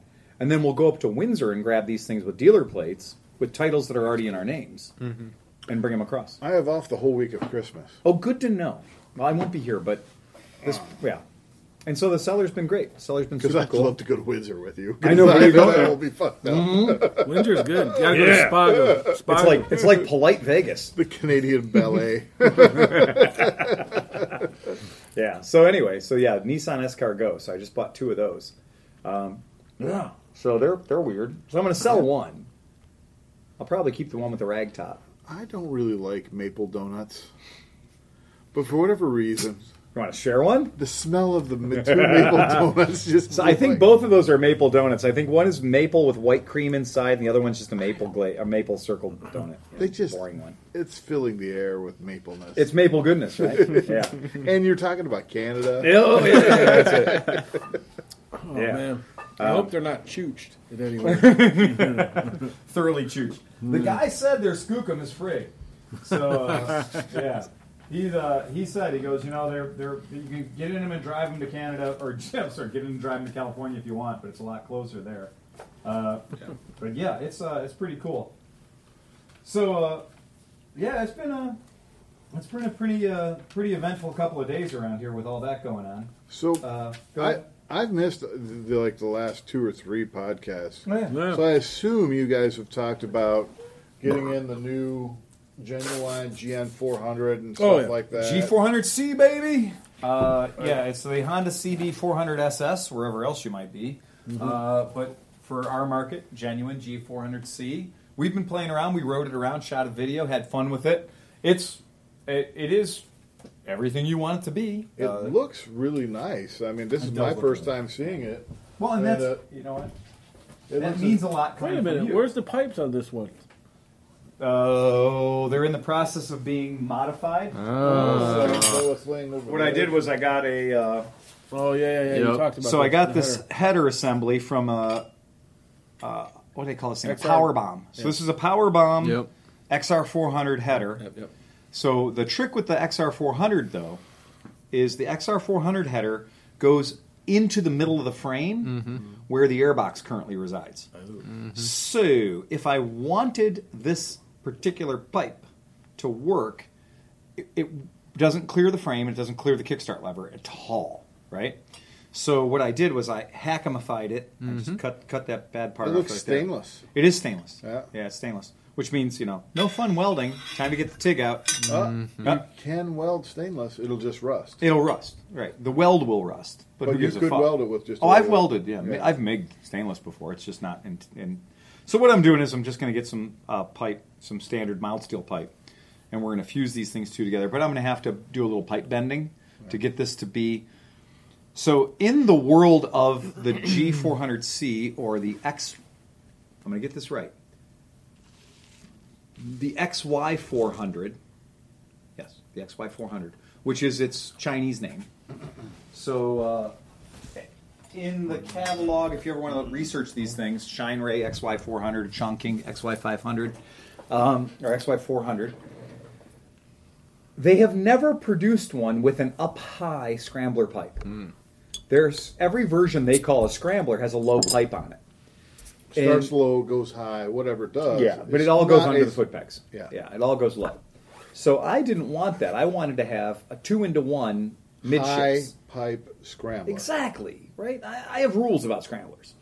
Um, I ordered in some tires that will offend everybody. Mm-hmm. We haven't mounted them yet, but they will offend everybody. Those Uh, don't excite me. These are just normal, yeah, normal street tires. But we're gonna we're gonna change that. Uh, we have things that are happening to that bike in time for the IMS show in Cleveland. So that's our game. So I You're going after it this year. You're going to be. Going, Do you remember our friend Chance that was riding the Suzuki C50 from AMA Vintage Days? Yes, yes. And he yes, came yes. to our podcast? Absolutely. Well, he happened to win a couple of tickets for the A, uh, the IMS show in Cleveland from those fuckers at the Motorcycles and Misfits. So uh, Those fuckers. Jocelyn Beard, or one of her, one of their uh, band of celebrities at the Misfits, had some extra tickets for IMS shows, and they uh, they distributed them to their listenership by having them answer some horse cockamamie trivia questions. I've listened. And uh, and away they gave away the. But Chance won some tickets, so Chance is going to be in town here. He for, took a chance. He took a chance. He called them up and said he was interested in winning the tickets. They called him. He answered a dumb trivia question, and he ended up winning a couple of tickets for the IMS in Cleveland. So he's going to be here for IMS, and I told him we do a podcast at IMS, so all the better. So, So, fantastic. unbeknownst, because this is the way my life works always, I can plan for something for months. So I get to go to the IMS show on Friday only, because I will be heading at sometime early Saturday morning Mm-hmm. to the lovely and wonderful, especially as an adult, fun place in Florida where the mouse and his sister live. Get the fuck out of here! Oh, really? well, You're going to feed the rat? So our, my my my parents in laws. Uh, Can so- your wallet handle it, sir? This is the thing. So this is why I can't not do it. I can't go near that place. Well, no, this is why. So, parents in laws said, if you can get here with your wife and your small child, Mm-hmm. we will cover everything else. and I was like, well, fuck, I don't have a lot of money, and Golden I'm buying ticket. a spade, so I can't really uh, do, you know. but I, I forgot that, you know what? I travel a fuckload for my Be job. Be careful how you say buying a spade south of the Mason Dixon. Right. No, it's, right. it's a motorcycle. Right. All right. But um, you know, so I travel all this miserable travel and all these airports, traveling all over for my job. Yeah. I didn't even think about it, but I had signed up for the old uh, uh, frequent flyer. Some miles. sort of frequent flyer thing, right? And I looked, and I had like two hundred ninety-seven thousand. Oh, so now you're at Disney. So Yeah. yeah. so now it was, it was it cost me thirteen dollars for three To go tickets. feed the mouse. Yeah, so Rock on. Good for you, man. But unfortunately, I only get Friday. So my Right. wife's like, I, I don't even need to see you. Take the day off of work. all right, So loading in anything, I'm available from all day. Friday. But Friday, and then I'm going to get completely shit hammered so that I just am recovering on the plane all day. That's What time do you fly on. Saturday, give or take? You know, morning, morning, or Like 11 ish, 11, Okay, 12. all right. So Well- it's not horrible. We may record podcast Friday night as usual, but at the IMS, at, Yeah, the, at the motorcycle Yeah, show. Yeah. that's cool. Motorcycle show is always fun. So maybe So it's I, I usually go a couple days, but you know. Look, it's that or frostbite in Cleveland, so Right, fucking right. hang out with motorcycles. And now they serve alcohol at, at the mouse place. Yes, they do. Yeah, so that's Yeah. going to be tolerable. Yeah, yeah, that's it. Yeah, that's it. You can get drunk and look at princesses. Mm-hmm. Yeah, so there you go. that's, that's it. Yeah, I've never been to the Mouse House, so I have no Really? idea. Wow. And, and there's a lot of people that I know that are like adults, and they're like, "No, it's really great. It's fantastic." And I don't have my ears either.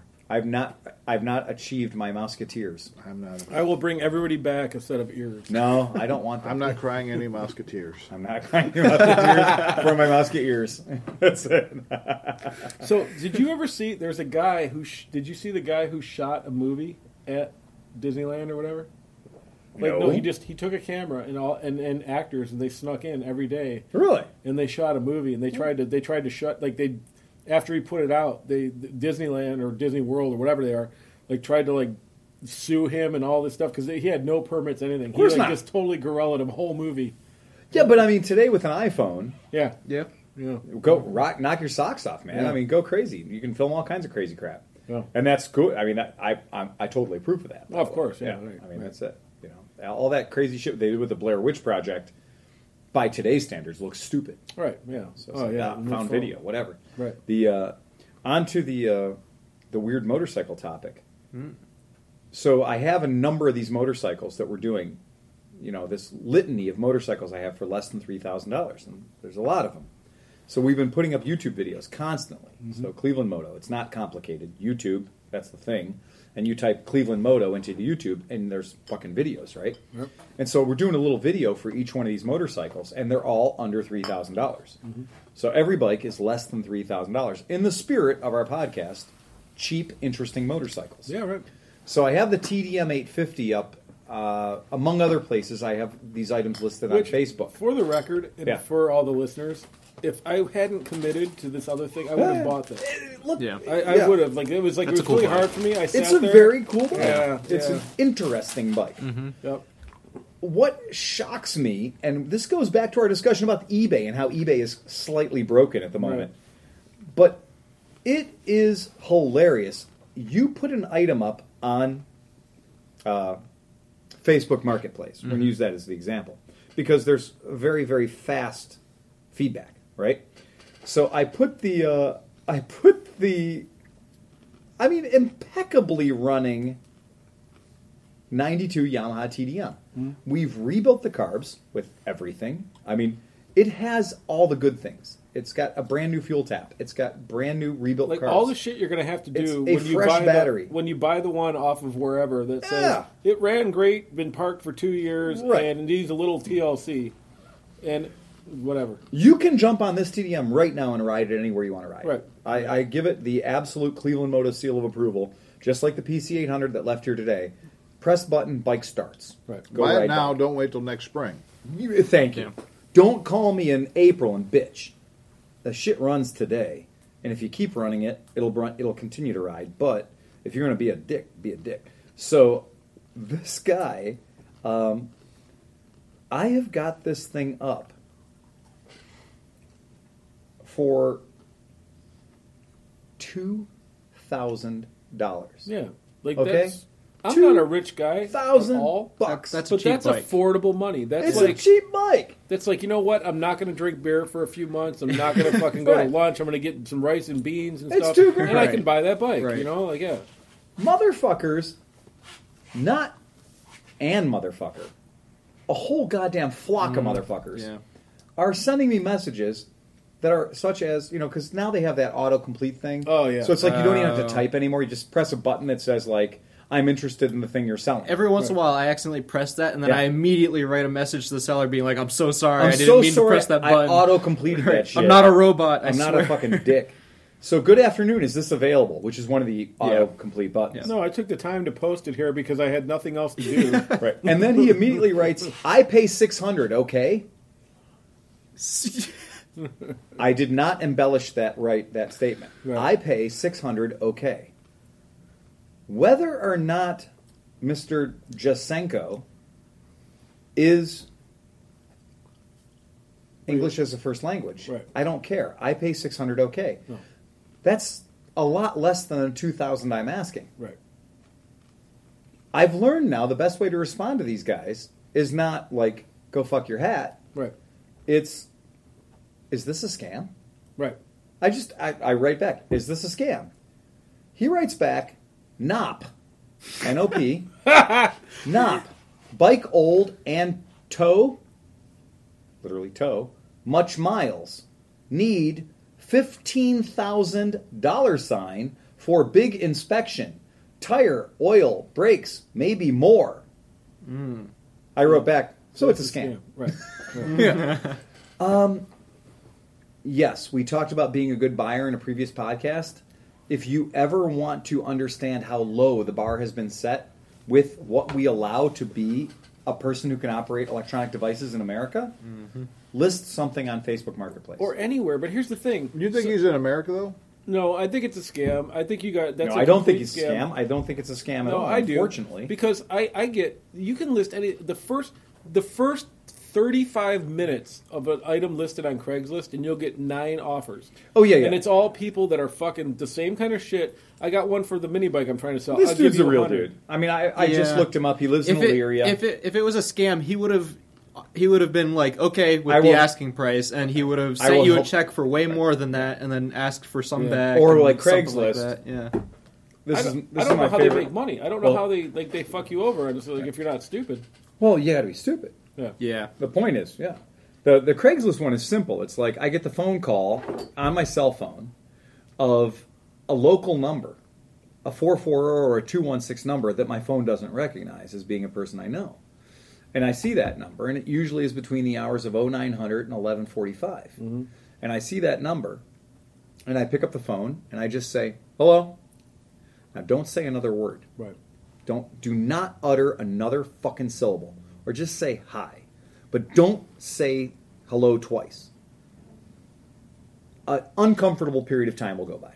Any normal human would have talked to you by now. Right. No, the computer is doing its job and registering the fact that a human being just picked up the phone. Mm. And now it needs to engage in a conversation with you. We At got which one. point, thank you, we got one. And it connects you to the person that's sitting in cell block 3A Right. okay, who is or is not currently selling your information to somebody in Saudi Arabia. Right. Okay. They will then say, Do you still have the 15 Guzzi Moto for Yeah. sale? At which point, the correct answer is because they're, what they're going to say is, We can help you sell your bike. Right. Right. Yeah. We're going to help you sell your bike. We guarantee your bike is going to sell within X period of time. If you entertain our services, we're going to do list optimization. It's going to be on 50 different lists across America. We guarantee your bike will sell in 14 days. All you got to do is pay us $120 up front. Right. Whatever. What, eh, if, if you're dumb enough to buy into this fucking Well, that's thing, why you deserve to lose your say, money. say like I do not need help selling my motorcycle. Of course they do. And that works not at all. Like, I'm not interested in trades Right. and I don't need help selling my shit. Everybody ignores that. You're still in the same bullshit spam. That's like saying the people that, like, in the Facebook scams, were like, oh, I'm not to, I I do not give anyone permission to use my Facebook Yeah, account. right, yeah, Fuck yeah, you. yeah, yeah, yeah, You think that works? You're, you're on Facebook, so you've already agreed to everything. You already agreed to a dick in your ass. You're on Yeah, Facebook. right, right. So bend over and take it willingly. One of- Enjoy it. One of my new favorite things now, when I'm like I can't sleep at night or something, I'll log on and I'll, I'll look at YouTube. Are these like uh, programmer hacker guys that just spend their time fucking with scam artists? Yeah. So there's, I guess, this one guy. There's one now where they go and like they, you go back and forth with them, and they, they say that you have a refund coming to you, and it's worth five hundred dollars, blah blah whatever. So they go through this whole thing, and what they do is they they get people gullible enough that they they ask for uh, the ability to take over your desktop. Sure. and then they want to open your bank account and they're going to deposit the money Exactly, into your bank account. They put up a they fake thing and they do whatever. So this dude programmed like Bank of America and had it over here, and Mm-hmm. Yeah. it was a fake one that would completely interact to whatever Oh, yeah. you were doing with it and all this other stuff. And so he had this guy on the hook. They went back and forth, and so when the guy he gave, he said, "Oh yeah, go ahead, here you go, whatever." Yeah, here you go. And he did, and then he blocked him out. Right. Got into their thing and took five hundred fifty Took full money thousand out of their dollars out of their thing and put it in his account. Said that, and the guy's like, he's like, what, I, "What's going on?" He's like, "Oh no, you're fine." He goes, "I got my refund. We're good." We're good. And he's like, "No, wait." He goes, "I have a nice day, whatever." And then he said, "By the way, I donated to this," and he listed all the charities they sent the five hundred fifty thousand dollars to. And I was like, "That is awesome." If you man." happen to have a motorcycle currently listed on Craigslist, which I'm sure a lot of our listeners do, if you have that motorcycle listed on Craigslist and you've gotten some of these eh, these fucking bullshit calls, we're going to help you sell your bike. I will tell you right now for free on our podcast how to stop those calls from happening. It's very simple. I found out about it by accident. Mm. I'm a dealer. well, I'm a dealer. They hang up instantly. well, hmm. That company will never call you back about that ad. Do you know why? You're a fucking dealer. right. What are they going to tell you? Yeah. They stop. They cease and desist. In fact, the person on the other line says, okay, sorry, and they hang up. When is the last time some tele asshole ever said, okay, sorry, and hung up? Right, yeah. It's magic. so I didn't know it, but I said it by accident. Somebody called, and I was like, um, I was going to be like, I haven't had that shit listed in fucking nine months. Right. Sold that bike a long time ago. But, instead, I just said, I'm a dealer. And they were like, okay, sorry.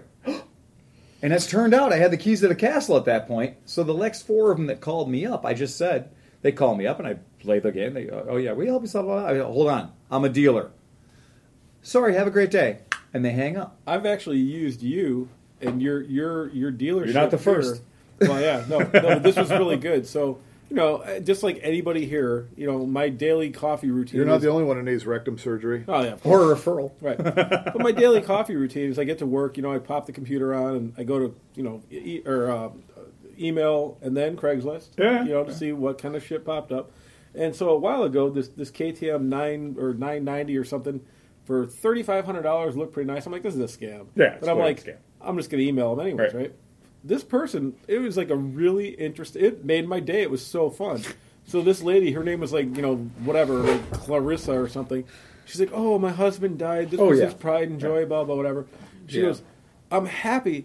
Here's the, if you're interested in the bike, and so we go back and forth, and I was like, well, looking at the pictures, this is not Ohio. You Right. said it's in Solon. Yeah, there's a this palm is a behind fucking mountain. Right, No, it's a mountain with like an elevation thing on the sign. And I'm pretty sure I see a flamingo. yeah. So we go back and forth. She goes, "Oh, that's when he took a trip, blah blah whatever." Oh. She's like, "Listen," she goes, "I just I need to move the bike. I'm happy to use my shipping service and send it mm-hmm. to you, and you can you can you oh, can Oh, yeah. look at the bike before you pay for it." Absolutely. I said, "How about this?" I said, "I go. My friend Phil owns a company called Cleveland Moto. Yeah. He travels quite a bit. So I see that you are now in St. Louis. He happens to be going there." I'll just have him bring the He'll cash, Wednesday. and when he's there, he can check the bike out. Exactly. He'll give you the cash. Yeah. No more interaction. None. It You're just finished. stopped at that. It's moment. over. It was just done. Yeah. But it was a fun. It was Yeah. a fun little time to Yeah. go back and forth. Oh, yeah. Yeah. And the the lowness, like the dead husband thing. She kept coming back to it. I miss him, and I want to see the bike Uh, go and Oh, travel more. God. I've. I've gotten that too with an old Honda, the Oh. dead husband. Yeah. It's sad, man. You're Yeah. like, damn, man. Like, Oh, the same Toyota Tacoma has been listed on Craigslist in every fucking market because I used to hunt Toyota Tacomas for the frame recall. Yep. The same Toyota Tacoma has been listed in every fucking market. It's a twenty thousand dollar truck, Right. And it's always listed for forty five hundred bucks, Right. And you can see it if you have like a Craigslist helper. You can see that Toyota Tacoma, Tacoma in fifty markets. Mm-hmm. How can it be listed in Butte, Montana, and Cleveland, Ohio? Right. And here's the thing. So Craigslist Craigslist needs to stop fucking around. And like to flag an ad Yeah. takes far too much time out of my life. like I'm not going to do it. I hide them from myself. Yeah. But like like I, I'm not going to spend 10 minutes to go to whatever lengths they want you to do to But how re- am I going to get a casual encounter if they make it hard to flag? Yeah, come on, come on. man. Just they- they Sometimes a guy better. just needs a little love. Yeah. Yeah. and somebody in an Ewok suit. Right. Yeah. so, so you had said uh, to come up with some ideas or something for this Yeah. podcast. So I thought about something kind of interesting, and there's enough time that we could actually do this, and it would, you know. So, you know, they they announced officially that uh, Vintage Days is going to be uh, the fifth through the seventh. Yes, it's the Fourth of July weekend essentially. Yeah, yeah, basically. So you have to get there on the Fourth of July to enjoy all your enjoying. but um, To burn the place down proper. so considering that you know there's all the fun going on last year, and there's enough listeners that had come up and said, "Hey, we listened to your podcast." Yes. What about Enough victims. we you mean? do a drink contest where listeners can bring a cocktail of their craft, Oh, oh, oh, yeah, yeah. I get you. I get what you're talking and then about. we uh, we sample them, and then we pick a winner. bring us a cocktail. you know we're gonna drink piss, right? yeah, I, I- You're absolutely. just so you know, well. These are you supposed know to that be. we're gonna we're gonna true. be like They're supposed Okay. to be friendly listeners, drink- not psycho cocksuckers. this. This is very you know fruity bouquet, but a bit of a, Oh. a, a bit of an ammonia aftertaste. They have to drink it with us.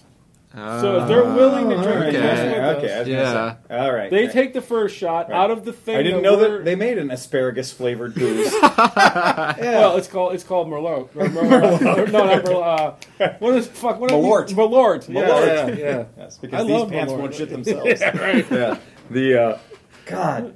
No, I, I, I I'm just happy when they bring us a bottle. right. Like, but I'm yeah. just saying, like that could be an interesting thing, and like you know, people could be creative because we have listeners that are bartenders and Oh, people yeah. that are interested. Speaking of which, keep going that with the subject. I have a thing to bring. up. Oh, I know what he's bringing. Okay, well, yeah, he can bring that out, but I'm just saying, like, this could get interesting. This could be, Yeah. you know, as long as they drink it first with right, us, right. we know we're not so they're not die. poisoning us. Yeah, or roofing us because we're all so sexy that that would be. Well, you're young and halfway. The rest of us are past our prime, so you know. I'd fuck Did me. we talk about this bottle? I'd fuck me real hard. Did some, we talk about that bottle of wine somebody gave us? Local flair. right. you must have at least 16 pieces of flair. Uh, yeah, local flair. So this is one of our podcast listeners, uh, John Killian from Michigan. Uh, he brought us. Uh, Of Killian's Irish Red? no, no, no, no. Of This of is killing you if you drink the bottle. No, of. Moose Powers. He said that's his Oh. porn name.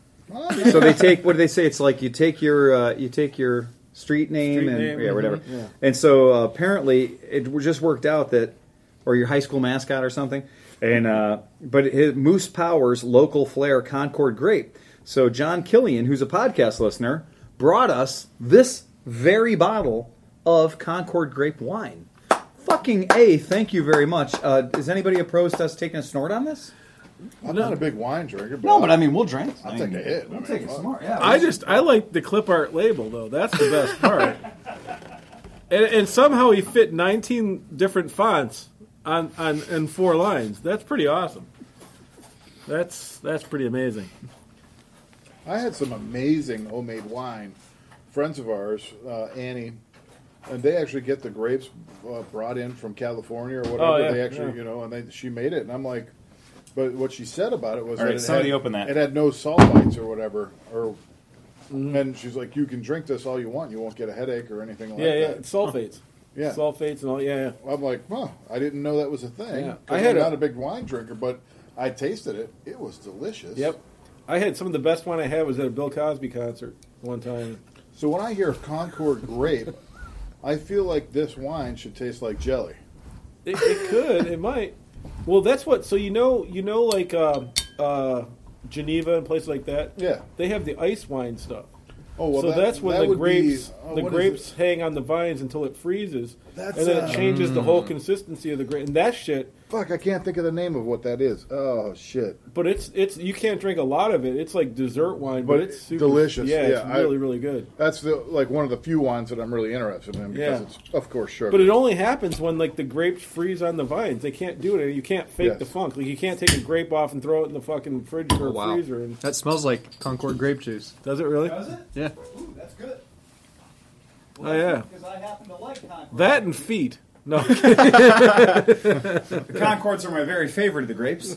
Uh, there's a place by my house that grows Concord grapes, and I like to ride my motorcycle by there in the fall because it smells fantastic. oh, I Yeah. can imagine. Yeah, it really smells good. The uh, anybody else here that they today was the day they officially killed off the Hayabusa?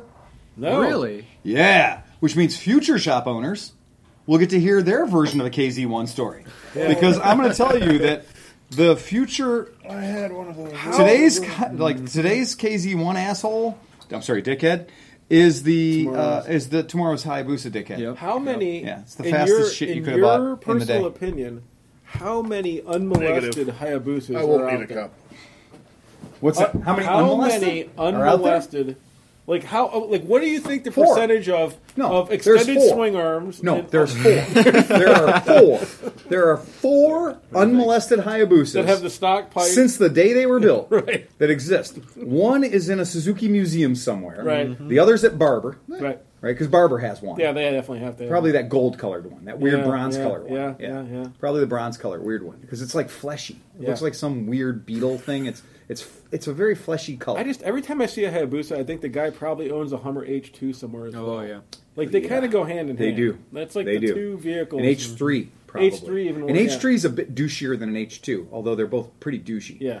but like yes. an H one is all right. Like that. Like if you could have an H one and you didn't put a giant stereo in it and you used it to climb walls, that's okay. I Can you? Well, an H one's an H one. Yeah. It, it is an H one. It is so a Hummer. Yeah. It's, It's, a actual fucking Hummer. Humvee, Right. Right. right? right, I mean, like, okay, yeah. You won't catch any. You won't catch. Oh wait, hold on. Let me military add a calling it Hummer. stipulation. Yeah. As long as you had the diesel, if you had the fucking V8 in the H1, then Big that, A's. that that sucks. That's just Well- like a fucking stereo on wheels. Yeah, but to the Hayabusa thing, I just I'm, I'm convinced that when you own a Hayabusa, like you get a tribal tattoo that day. Like it comes. There's one Yeah. already on the bike, and then you get one to match it. Uh, the last Hayabusas I saw was last weekend on the highway. Yeah. And I'm looking up ahead, and I see a motorcycle on the back of some pickup truck. I see fucking green flames down the side of it and everything. Mm-hmm. Right. I wonder what kind of bike that is. Oh, Yeah. it's a Hayabusa. Yeah. But it was actually an older guy driving it, but I'm like, but this is what this is the truck that would be carrying a Hayabusa. Just like the KZ1000. It has been out long enough now. The Hayabusa has been in rotation long enough that it has become affordable. And that's Yeah. a dangerous thing. Yeah, it is even a a geezer thing. can own it. Yes, is when the bad boy bastard bike of the world becomes affordable. Mm-hmm. All of a sudden, all these dickheads who are kind of like, "That's 200 miles an hour," and they start talking about the gentleman's agreement. Fuck you. Like I feel the same way about people who want to talk to me about diesel KLRs, right? It's just tired. I'm just fucking. I'm woefully tired of it. I know that you just stumbled into this chapter of motorcycles history, mm-hmm. and it's very, very exciting to you. But I am old and jaded and curmudgeonly, right? And I'm just as likely to realize mm-hmm. that you're not going to make any money for me. So off you fuck. Like I'm just done with you. We're beyond geezer. Yeah, well, we're to the point of literally being the like. I hate to be that way, but it's like the hate is strong in this one, hmm. and it bothers me to no end. I have ridden a Hayabusa, and you want to know the fucking dark and dirty of it all? It's an amazing motorcycle. It really is. it might it be the greatest sport touring motorcycle ever. The 1300cc motor is linear, and it isn't peaky or weird. Nope. It- it's I rode And it's fairly first- comfortable. It's, It's very yeah. comfortable. In fact, it's fat guy approved. Yeah. like they made the bike so that a big chubby fucker could get on it Yep. with mm-hmm. his big chubby fuckette and still get to where they're going. That sounds But nice. do you know why I never It bought one? use a big fucking because I didn't want to be like. chubby there's a certain asshole niche that com- or like people just look at you differently, and I don't want to be that. I don't want to be the guy that's like on the fucking Hayabusa. Again, Unless uh, maybe if you put bags on it and a touring bag and like you you de you defuckified it enough Yes. that Right. you're like this guy actually probably rides this thing a lot. Like and if you can be that guy, you know, maybe there's nothing there's nothing challenging about riding a Hayabusa because at 180 miles an hour, it's very fucking normal. Oh, yeah, it's not, yeah. You're doing 120. It's like you're doing 30. It's fine. It's, a weird, yeah. perfectly good motorcycle. Suzuki did what Suzuki does. It built a really good fast motorcycle. And and to your point, it has fucking well because of the speed that it goes. It has great wind protection and weather Yeah. protection. Oh no, the the So- Hayabusa succeeded where the Honda Blackbird didn't succeed. Yeah. So the Hayabusa said, "Wind tunnel is everything," Yes. and aesthetics be damned. This fucker is going to look like a beetle fucking another beetle. We don't care. Aerodynamics was everything. It was with that. everything. That's the When whole point of that hump on the back seat. Yeah, when Honda came out with the Blackbird, they were like, Motor. "Oh, come on, we need to look, we need to look like a motorcycle. We need to make sure that people know that this is stealthy and cool and badass." They were trying they- to do it all with motor. They and, anglified it. Yeah, but it's not- And they anglified the fuck out of it. And that was the problem that I love the way the Blackbird looks, Yeah. but it couldn't ever compete. Well, compete is a strong word. The Busa always won. You can mm-hmm. almost not find a blackbird. Every once in Yeah. a while, I look at blackbird. Yeah. I've always wanted a blackbird. Oh, you're not that more I likely. ever. I should never have a blackbird. You're but- more likely to find an unmolested blackbird than an unmolested Busa. Yeah, without a mm-hmm. doubt. because the Busa came with instructions on how to fuck it. Like, like it was like press button here, stretch swing arm. But, Yeah. but they well, and then like people have put superchargers, turbochargers, oh. nitrous, fucking, fucking. It's like wait, None of those are necessary. yeah, like, the bike's already sick. Yeah. Why do you need to do any of that to it? It's, But it's completely But I ridiculous. mean, because but- that's what we do. Not, and, and the sad part is, is like all the modifications that a lot of these guys did Yeah. completely destroyed the actually decent handling of the fucking motorcycle. Mm-hmm. well, of course, You know, like, lowering and stretching. Yeah. it only has one re- one application, Yeah, and it's the same thing as we say drag drag pipes. Like drag pipes were built for a thing, Yeah, and it's in the name. Right. right? And same with stretching and swing arm. I mean, stretching and lowering is the same thing. Right. You know, if you're not five foot one and you lower a bike, you're a dipshit. Yeah, right. You, yeah, You know, yeah, way to go, asshole. You know, Yeah. but the I, I hate to be that guy, but so they're done. So Suzuki said no more Hayabusas. Now, what's going to be next? Right. I don't know. Well, Suzuki's going to have to compete with the H2 or what? What is the Kawasaki? The? H2 is amazing. Yeah. And the H2 is amazing. And the thing that's fun about the H2 is the H2 has the distinctive supercharger sound. Mm-hmm. mm-hmm. The whine. It has the whine. Yep. And so I've watched videos of people that are all about like literally overstressing their H2 at 45 miles an hour hmm. just to hear the noise. Mm-hmm. Right. Yep. And you're like, oh. What's the guys it's like like we turbo found a way to stupid it. Yeah, the guys with turbo cars they have their blow off valve set at Right. one. Right, at one, exactly. We just found we found a way to make it dumb. Yeah. Like you took something that was brilliantly engineered Yeah. and you found a way to fucking stupid it Was up. that ever actually a real production motorcycle, or was it like Which a one? limited? Pro- the H two? Oh, yeah, Are they actually selling them? Oh, Oh yeah, okay. you can buy them. Buy the the shit out of only one that's limited is the H2R, and that's the one that they only sell 24 of or something, and it's more carbon fiber, more something else, Okay. and you have to have a license. and It's whatever. Yeah, but that was like that was the gimmick was the R, Yeah. and they brought that out first, and then they were like, oh, but you could have the non-R version, Yeah. which is still Well, twenty eight the only- the only now reason they're I doing say a, that- a sport touring version of it. Oh, Yeah. okay. So Yeah. letting you know how popular what. So the great idea behind the H 2 Mm-hmm. is the supercharger element of it. Actually, if you want to read the long way around, the supercharger element of the bike is a way that it can have 1600 cc's worth of power on a 1000 cc's displacement. Mm-hmm. Right. So it's lighter, it's more efficient, and it creates more power. Mm-hmm. All hail the goddamn supercharger. Right. Well done, man. You win. Okay, so this has been my argument. Yeah. That bikes really haven't progressed that much. Thank you. Since in 1935, AJS, built a AJS, V4 liquid cooled Mm-hmm. supercharged fucking bike that could do 135 miles Exactly. an hour Yep. in Right. 1935. Right. This is pre-war. We I mean, had yeah. all the things, but whenever they killed the supercharger, they really killed the serious advancement of motorcycles. Yeah, I mean, you Look, look- I drove a fucking Subaru the other day hmm. from 1992 mm-hmm. that had a supercharger on it, Right. and it was 660 cc's. A 660 cc supercharged car, and it it ran better. I mean, it it had torque, it had launch, it it felt better than a turbo does because the turbo lag takes forever Right. Mm-hmm. and it can't be relied upon. Whereas the supercharger was very predictable. Mm-hmm. And this was not a supercharger to be like, I'm gonna blow your doors off. No, it was a supercharger that gave that car the extra half an inch of girth Right. that's going to be what it takes to make her remember your name.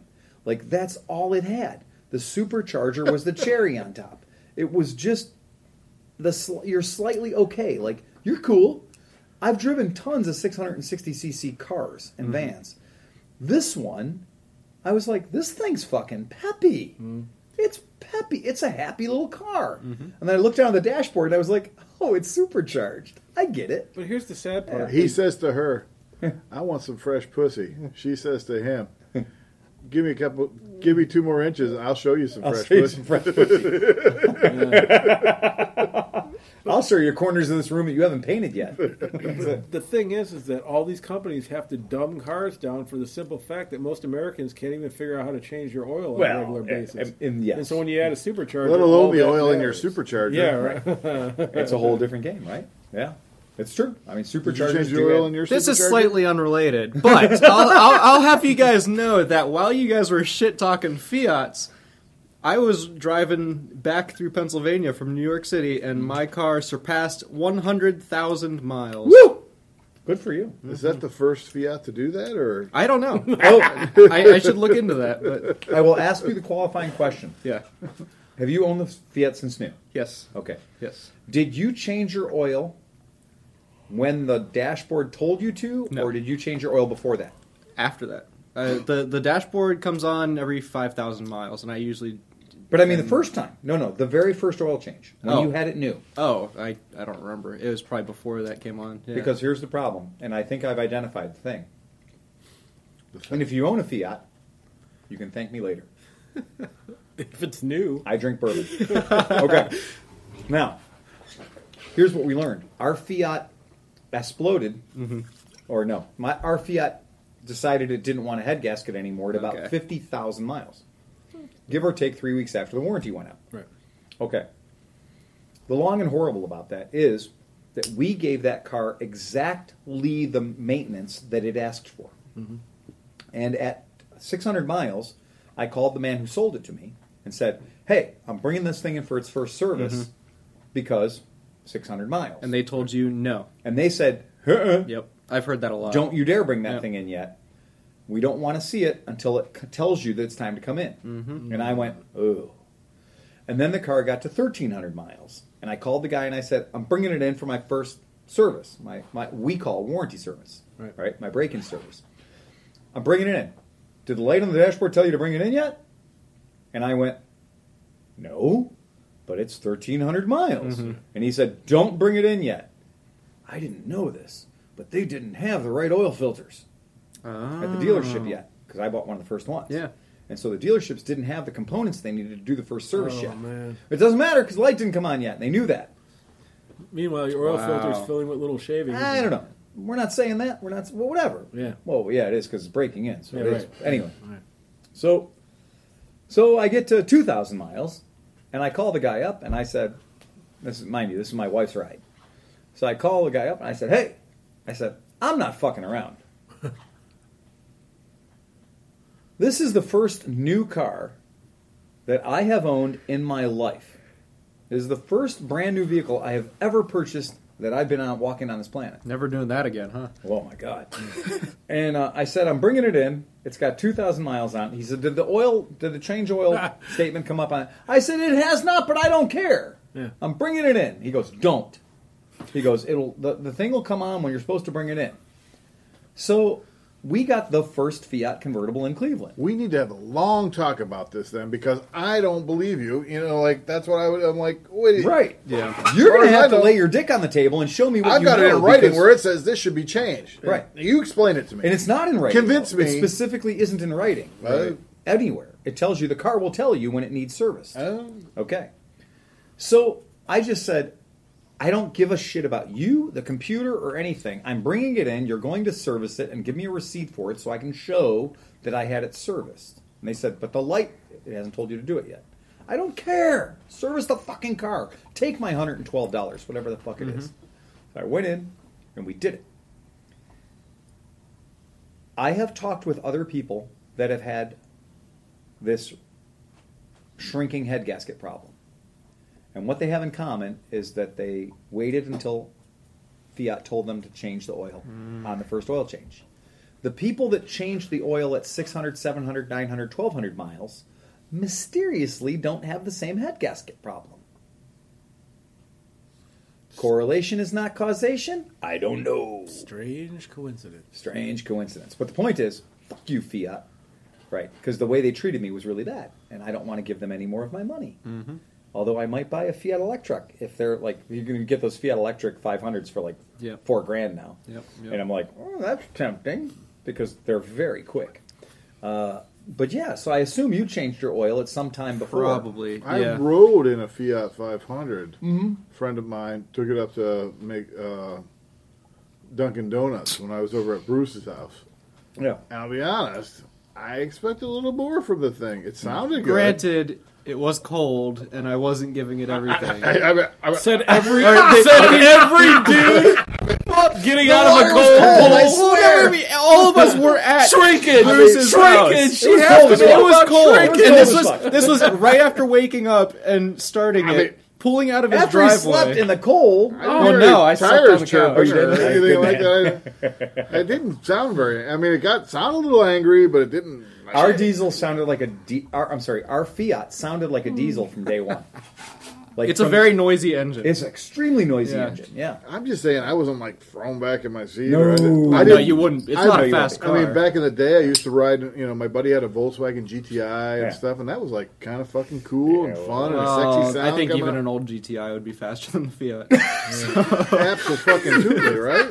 It's Okay. a, I, mine's a 1.4. There's a one The, before the there. fastest thing I ever had. So Yeah. back when I worked at this recording studio, my boss had all these like supercars. So as a bonus, he bought me an '89 944 turbo, and it was like my bonus. He was like, "Here, have a heavy bonus." And I was Is like, that "All the egg? It's yeah, it's the 944. 944, yep, so yep. It's not the 928. It's the 944. No, it's the egg. But anyways, I met this dude. He's still he's in Rocky River. It's Chris from Autobot Extremist, Hmm. and so my friend introduced me to him, and so I would go and help and do something with them, Pass it down. and he would he would then in turn give me parts that maybe people bought and haven't paid for, or you know whatever. yeah, yeah. So we ended up putting a three liter uh, Haas Sport um, a block in it, and a K twenty seven Cup Series turbo, and RC fifty six injectors, and all this stuff. And I was running about eighteen pounds of boost, and had four hundred and ninety horsepower. Wait, wait, in a Porsche 944. Yeah, And what year was this? eighty nine. And what year was yonder car? No, no, the, no. The car was an eighty nine. The car Was it a 944 turbo? Yeah. And what year was this on the planet? Year of our Lord? Two, no, 98, 99, around there. So a less than 10 year old Porsche. yeah, and and it And what color was said Porsche? black Black. three piece rims. Fuck you. It was really nice, but All right. it had four hundred and nine horsepower Porsche. to the rear rear wheel. If you have the means. well, I I, strongly didn't. Well, that's it. the thing. So so I did not have the. You didn't get your Tom Cruise reference. But this car, no, I, I, I got it. Yeah. But, but this car, like you guys were saying, this is the only car I've ever owned in my life where it did have a little bit of a turbo lag, but when it kicked in, it pushed you so far in the back of the seat that it was stupid, right? But anyways, so I thought it was cool, and like you know, I had this car, and I was like, wow, whatever. And I worked at the studio, and I could hardly afford to fucking keep it running. And I met all these dudes from the shop, and there were all these dentists and doctors Yeah. and stuff that all had these Porsches. Yeah. and they hung out at his shop, and they would all build their cars with titanium, everything, and do stuff.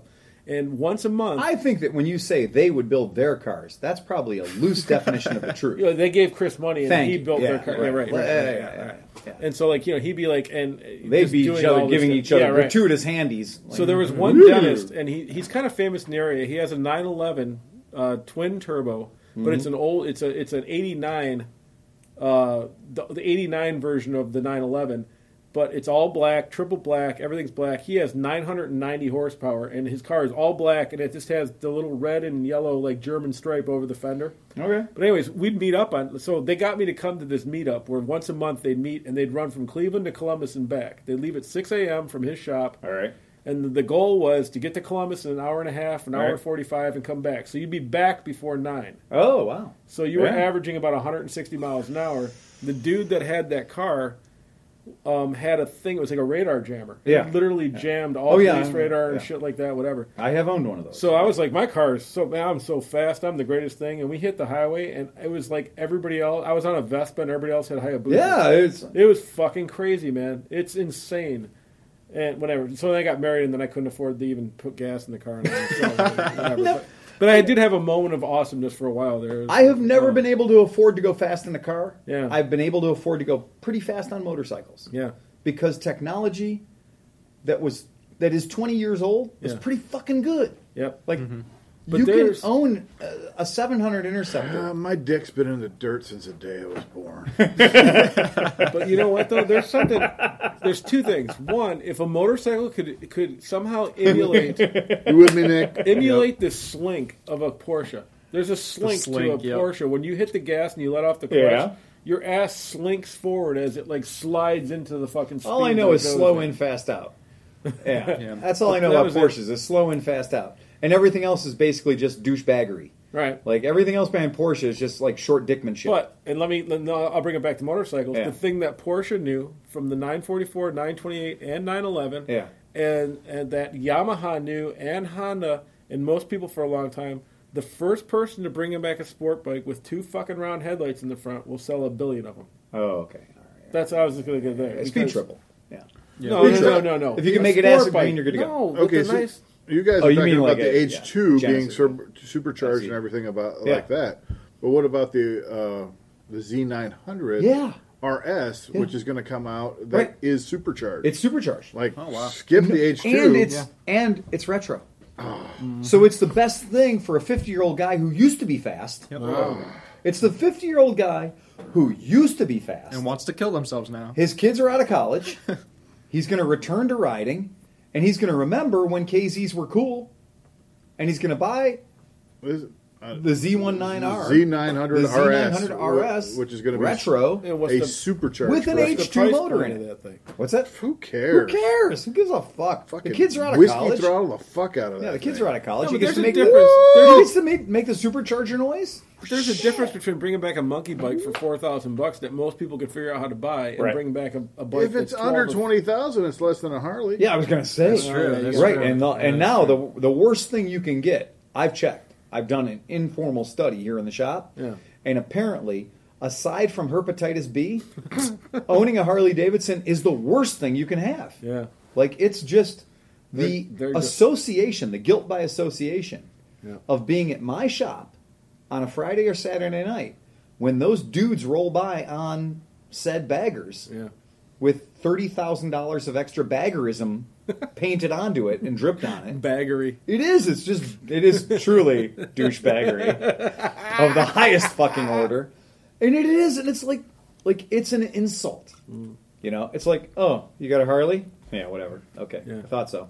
Well, Yeah. you know what? That's because Harley hung their hat on a certain generation, and when you hang No, your they hat, marketed that. They marketed that generation in '86, in '96, Right. in 2006, mm-hmm. in 2016. and now that generation's seventy five years old. they're dead. yeah. They're fucking dead. Yeah. They might as well be marketing at the fucking morgue, man. You'd be like, oh, you know, free casket.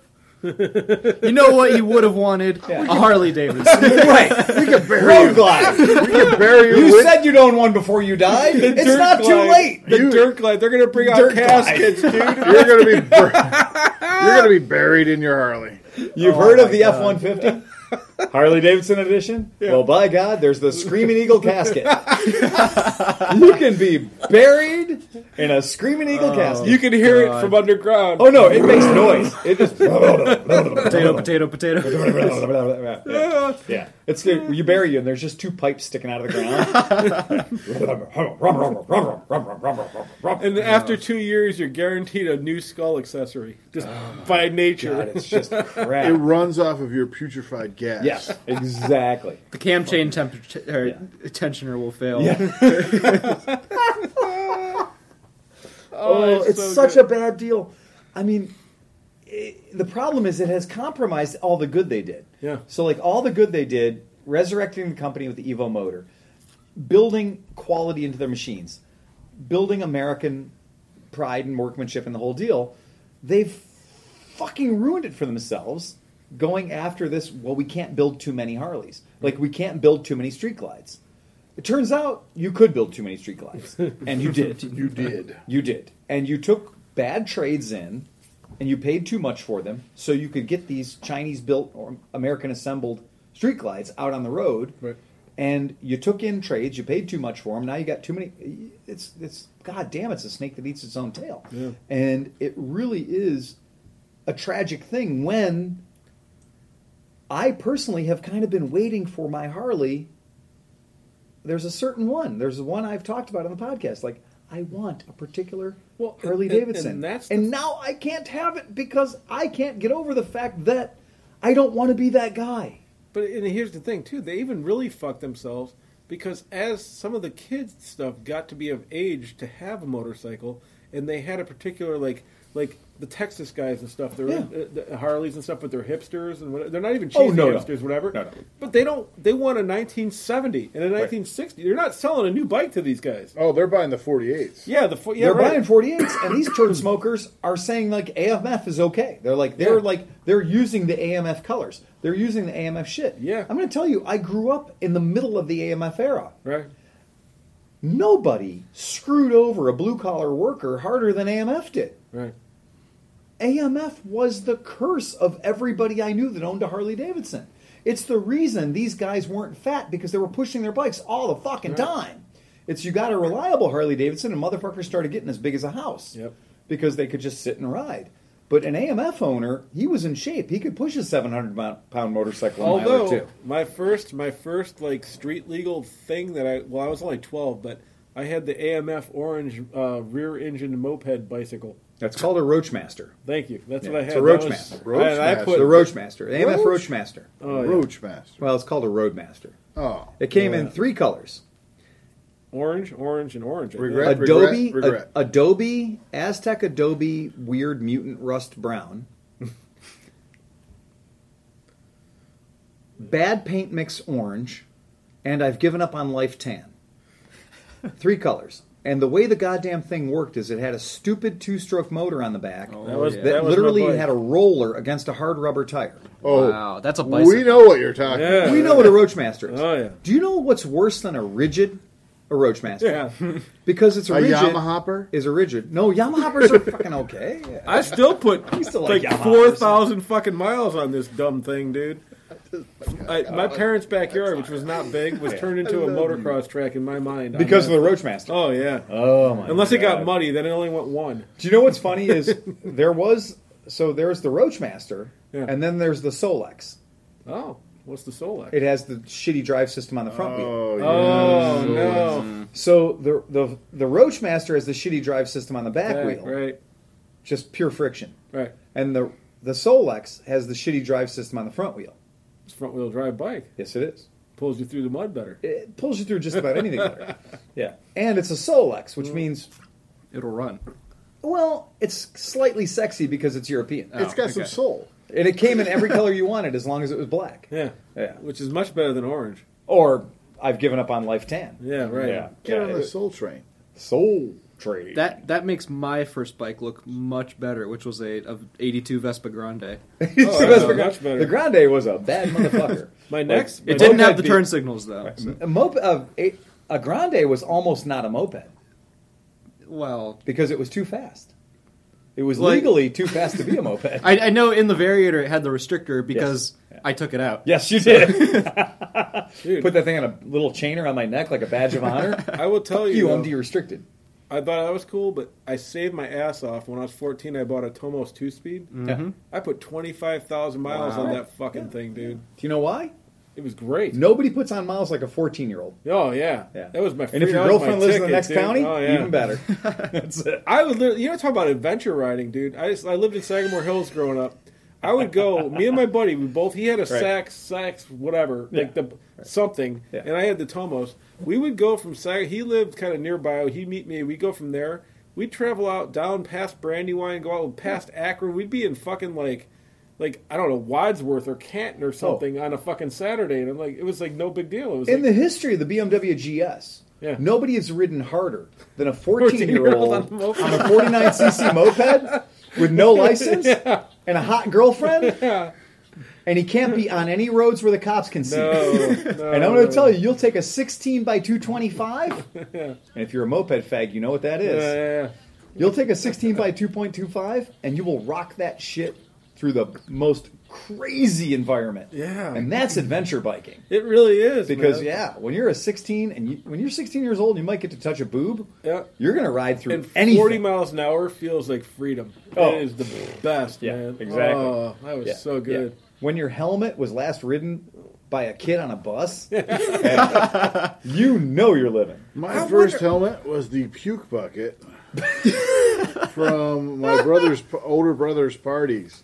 I remember, dude, do we have to. I don't know if I wore a helmet or not back then. Do you I had wear a orange Free Spirit quote skateboarding helmet Yeah. that was like the orange plastic Kids from the seventies know what think I'm talking about. I don't about. think we wore helmets on the. T- I don't think I Yeah. wore a helmet back then. I was I wore one because the cops in my town. That was the only thing they cared about. Was Yeah. if you were on a moped, you had a helmet. But you understand, like I Maybe was way too poor to have a moped, Yeah. so I had to borrow other people's mopeds or like build shit. Yeah. So like our big thing was just like building shit. So we'd build shit, and if as long as you had a helmet on your head, the cops didn't fuck with you. Did you too bad. build a helmet? No, but like I said, it was the free spirit or whatever the hell free Yeah. former Yeah. orange thing that you, that you associate with people drooling and licking windows. No, but dude. the uh, yeah, that's uh, I, I, I umpired probably and like I'm not a sports guy, but like I figured out that like you could umpire and not play sports but get paid to be around it. oh okay. So like from the time I was 12 to That was just pedophiles in my town. Yeah, well, to get Scout that masters and to get that fucking yeah. moped In dude- his too. Yeah. First time I learned about smelling your fingers. and everything. No. But uh, no, but I, I, I, from the time I was twelve to fourteen, I probably put like seven games a, a day on the weekends in. Just like you got paid ten bucks a game to umpire. Oh really? Yeah, so that's like that Oh, was five bucks good. an hour back then. You know, That's So, pretty yeah. straight. Yeah, that's Yeah. legit. Yeah. And you got to yell at adults. Okay, all right. So like some Right. dad would come up and you'd be like, "Back to your side, buddy." Wow, Because you were That's the pretty man. good. You were the umpire. You're the umpire, Yeah, man. What are right. they gonna do? Sit the fuck down. Yeah, it was so good. Yeah, I. It, uh, and to to circle this back to being an adult, all these years later, I did buy. I mean, you you guys remember? I bought the Tri Zinger. I mean, I, bought love the that Yamaha. fucking thing. That was fantastic. I bought Yeah. the Yamaha Biggest Tri mistake you made was ever selling that. Yeah. that was the first off road vehicle I got for 20 bucks off my buddy in parts, Wow. and I put it back together. Really? And it kind of ran. So Oh. when I was 14, I had the thing, and then I got this. Like, he was a rich kid, and he broke it. They did something, and whatever, Mm-hmm. fouled it. So they took the whole thing apart Yeah, because he fouled the plug yeah. and said, You can have it. So I dragged it into my Wow. parents' garage. My dad was like, If you can get it running, you can keep it. If it's Try gonna- Zinger. Oh, yeah. And so I put that fucker back together. That was 1987, I think, 86. No, 86, 85, 85, 85, 86, around there. doesn't matter. I put it together, Zinger's a Tri and I got it to run, and it would idle and go a little over idle, but enough to shift the gears. Okay. So I just rode that fucker everywhere, like all over the yard. Every oh, I love that thing, man. Okay, quick poll, because I did. Like I, I, I envied a Tri Zinger Yeah, from the time I was the right age. You know, when I was thir 14 years old or whatever, and they came out. I wanted one. I finally got it as a full-grown, broken-ass adult. Rode it five or six times. Pronounced it dangerous. oh, very much so. You know, It the didn't whole idea of leaning the wrong way to make the bike turn. Yeah. Weird. Yeah, Um, and then promptly offed it to somebody who had the best story in the history of the world. Excellent story. Yes. So the guy was like, "Okay, I want to buy this bike." My buddy, he was he's a, qua- a paraplegic. He was the quarterback, Yeah. homecoming king, Yeah. all state, right? I just Weird. re- yes, I just I just remember him showing up to practice, and he would ride a wheelie on his tricycle all the way across the field. Yeah. And he had an aura behind him, yeah. and angels would sing, And cheerleaders were throwing and his their pecs sauce. would glisten. Yeah, It was the story. I mean, this we got the whole story. And then some I don't know it was a car accident. Somehow he was injured, but he was in a wheelchair. somehow he was riding a trizinger. I mean, I wonder how he got injured. Well, okay, so- let's put the fuck. so this is where the Trizinger was going, though, to this guy who had this high school glory and everything, and then shortly afterwards had had a fucking car accident. Has been in a oh, wheelchair ever since. Right. Yeah. And this guy was like, "I'm buying this dude his fucking Trizinger, Right. Because if he, he's in a wheelchair, but I can fucking throw him on it, I can strap him to it. Yeah, right. fucking ride his Trizinger again, man. Yeah. Yeah, Oh, that's cool. And like you didn't like if you like they say they used to say, if you want to pop that puppy, you don't need to grease him so much. Right. Heartbreak Ridge, Clint Yeah. Eastwood, man.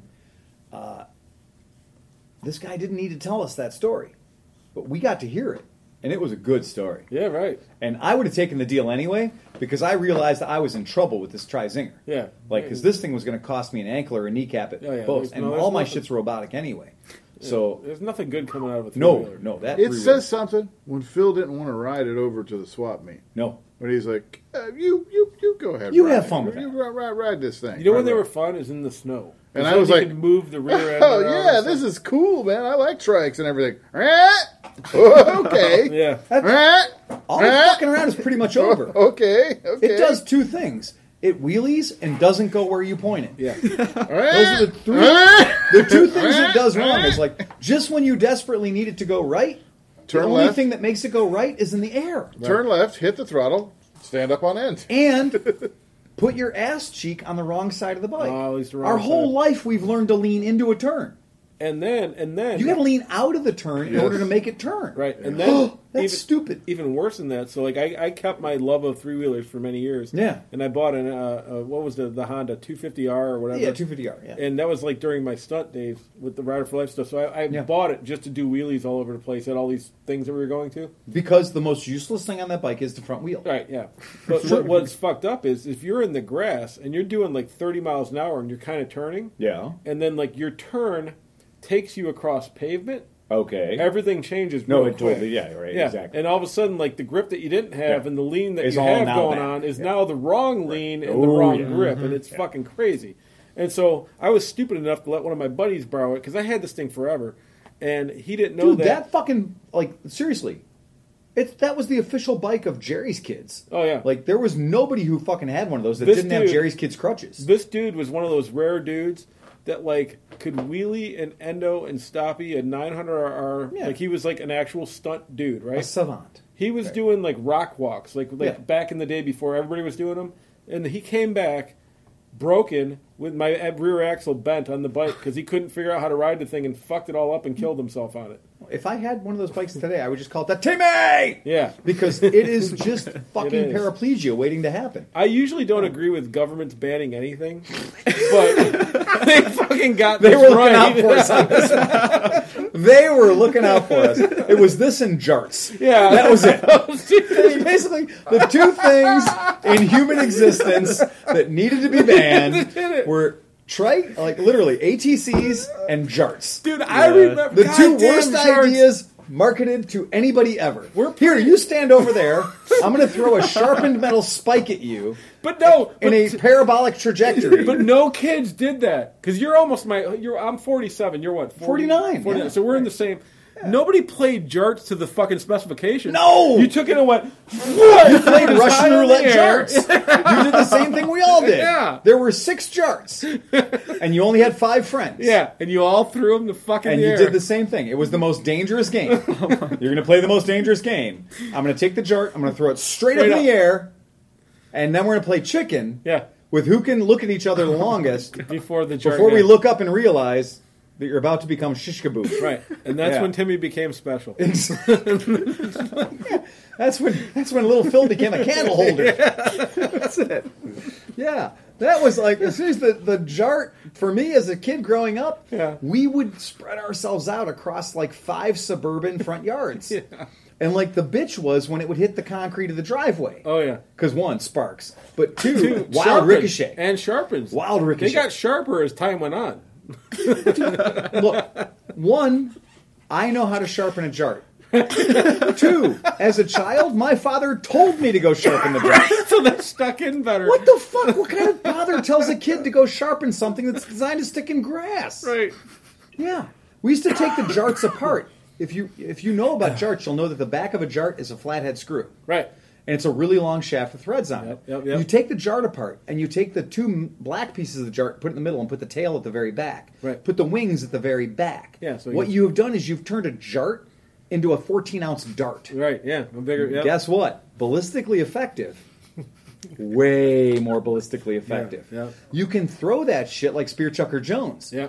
Like a jart becomes a actual weapon Like a when you put the tail at the back. I know. You can deconstruct and reconstruct a dart to go from being a yard toy, family fun for the friends, Right. into get out of my backyard. Fuck you. Ninja throwing star? Fuck. Fuck your shuriken. I got a jart, bitch. Yeah. I will go through bone. You ever been hit by a throwing star? You ever? Yep. No. Oh, I, grew up in the era of throwing stars. Oh, yeah, I remember. fidget- I am a thrower, not Dude, a catcher. those were our fidget spinners Yeah. in the 80s. I had them in school. I Absolutely. remember having them get in school. I had belt buckles that had three of them built into right, it. Yeah, it was no big Truck deal. stop It was no big deal. I had Nunchucks? pocket knives. Pocket knives in school were like no big deal. Was- I can I tell took you a that- fucking bayonet, this fucking twenty some inch bayonet to school, and fucking. Look, I can uh, tell you that it's better to get hit with a eight point shuriken than a four point shuriken. Less spreads it out. Trust me, it's better to get hit by an eight point than a four point. Yeah. That's the kind of school I was in. We all just had like disposable hillbilly income Yeah. as kids with paper routes and whatnot. We're like, oh, we're going down to buy throwing stars, Yeah. and we bought fucking mountains. of And there was always stars. some fucked up store. Like I remember, I had older kids drive me. There'd be the Throwing Star paintball store, and this is what I'm the talking paintball about. Paintball hadn't been invented Well, yet. no, no, no, no. This was back. I was young enough. Paintball was just brass tubes that dudes like kind of like fucking smelted together to make a thing with a CO2 thing in them. So Paintball let's go buy some. Huff. Do you remember Huff? Yeah. Like the little fucking brown bottle yeah, that had the fucking shit. You crack it off. And No, fucking- it's tape. Come on, John. That's called tape head cleaner. Yeah, right. Yeah, right. we called it Huff, and it was Yeah. like, oh, hey, It was tape this. head cleaner. Yeah. Yeah, that's great. Like, Yeah. But all the throwing shop store or and they were. I wasn't eighteen. That I was the gateway no. drug to being gay. Come on, are you kidding me? but these shops. Wait were- a second! whoa, whoa, whoa, whoa, whoa, whoa! Certain members of our audience will totally understand what I was talking about. So, Nick, you're younger. yes. Have you What's ever? your dangerous toy of choice for your generation? Ooh. We can come back. And more Magic the importantly, Gathering more card. I have to importantly, think Yes. about let me ask you this: Did you ever? He had did you ever Pogs and have a Slammers? porn tree? He's past it. Any dangerous porn toys? stump? Was this any part of your young youth or anything? We had the porn dumpster. Yeah, that. So yeah, we had like a. We go in the So you were woods born every- after dangerous toys. I think he might have been I born guess after so. Pogs and Slammers. Oh wow! Jeez. I mean, I know what lawn darts are. My grandparents had them. my Oh, my grandparents. I Have don't you ever played croquet? No, no, I haven't. No croquet. Well, I mean, balls and hammers, really. I mean, Okay, I but it's thought maybe we could- This is a good. This is a Really, good all I question. ever did was ride a bike around. ride a bicycle around Yeah. for. Right, yeah, But did you yeah. play Dukes and Hazzard while riding your bike around? I mean, I cops and robbers, Indians. yeah, Oh, yeah. Indians. But You that ever play doesn't Indians? define the I don't, era. I don't know I mean, about that. No. what in what year did you find yourself at the age of twelve? Um, at the age of twelve was two thousand and oh my god! five. Oh my Oh gosh! shit! I was born in ninety three. You're a total fucking pussy then, man. I'm sorry, man. I'm sorry. Two thousand five is the I year love that you. YouTube. You're like my became new a thing. Oscar, by the way. I was getting married at that point. Wow. I Uh, was twenty-five. it's not his fault. No, but he no, I did. older. Wait. He grew up in an area that was in an era that was known for Mm. being particularly risk averse. Oh, so no, holy shit! 2000 Wait, I was fucking like forty. I feel like we. I'm like, wait a you minute. know what though? 2000 I'm glad you're here though. You're here and now, and we're gonna make you into the fucking. Do I have the math right? I don't know. How old are you? I was born in ninety three. I'm twenty five. yeah, he knows what year in which he was born. All right. Yeah, So on our list of things for Mid Ohio, jarts. charts. Do I was 35 years old. Wow. you know what I think we need to do? If we're going to do jarts at Mid Ohio, I'd like to do it Mid Ohio style. I'd like to have jarts that are at least three feet long. Oh my god. But they have to be not a jart. Giant jarts. Giant jarts. Giant, not a jart. Why Not does a it have to be jar. Not a jar. Not a jar. Oh, not a Yeah, jar. yeah, Yeah, not a Oh, jar. I just cut up not a ramp yeah. for Oh. shelves in my garage. But the uh, What? yes, yeah, yeah.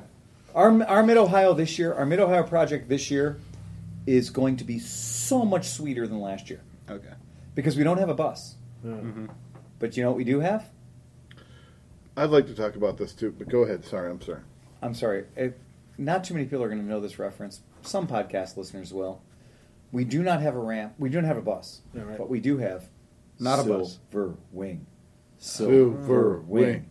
Silver wing. So, So being being graciously donated to the Pittsburgh Scooter Club Bandcamp Rally is a overmiled, overloaded, over accessorized, under desirable Honda FC 600 Silverwing mm-hmm. Mm-hmm. scooter. Mm-hmm. That's 600 cc's of oh boy. Yeah. But the brakes don't work. It has mm, problems multiple, and nobody will buy the thing. And so, uh, one of our friends, one of our, our good friends, donated it to the Bandcamp rally. Intentions unknown, Right. raffled off or whatever. So I talked to the management at the Bandcamp rally, and they're like, "Mm, "Nobody's going to buy raffle tickets for a fucking Silverwing Right. because you've been to Bandcamp. Nobody's going to buy raffle tickets for a Right. Silverwing. No, no, no, no. It's got to be like a vintage Lambretta or something Right. Something kick-ass cool. True. Yeah. but not a busted ass Silverwing that needs sixteen hundred dollars worth of work, Right. And a Kelley Blue Book value. This is like a one event sacrificial lamb.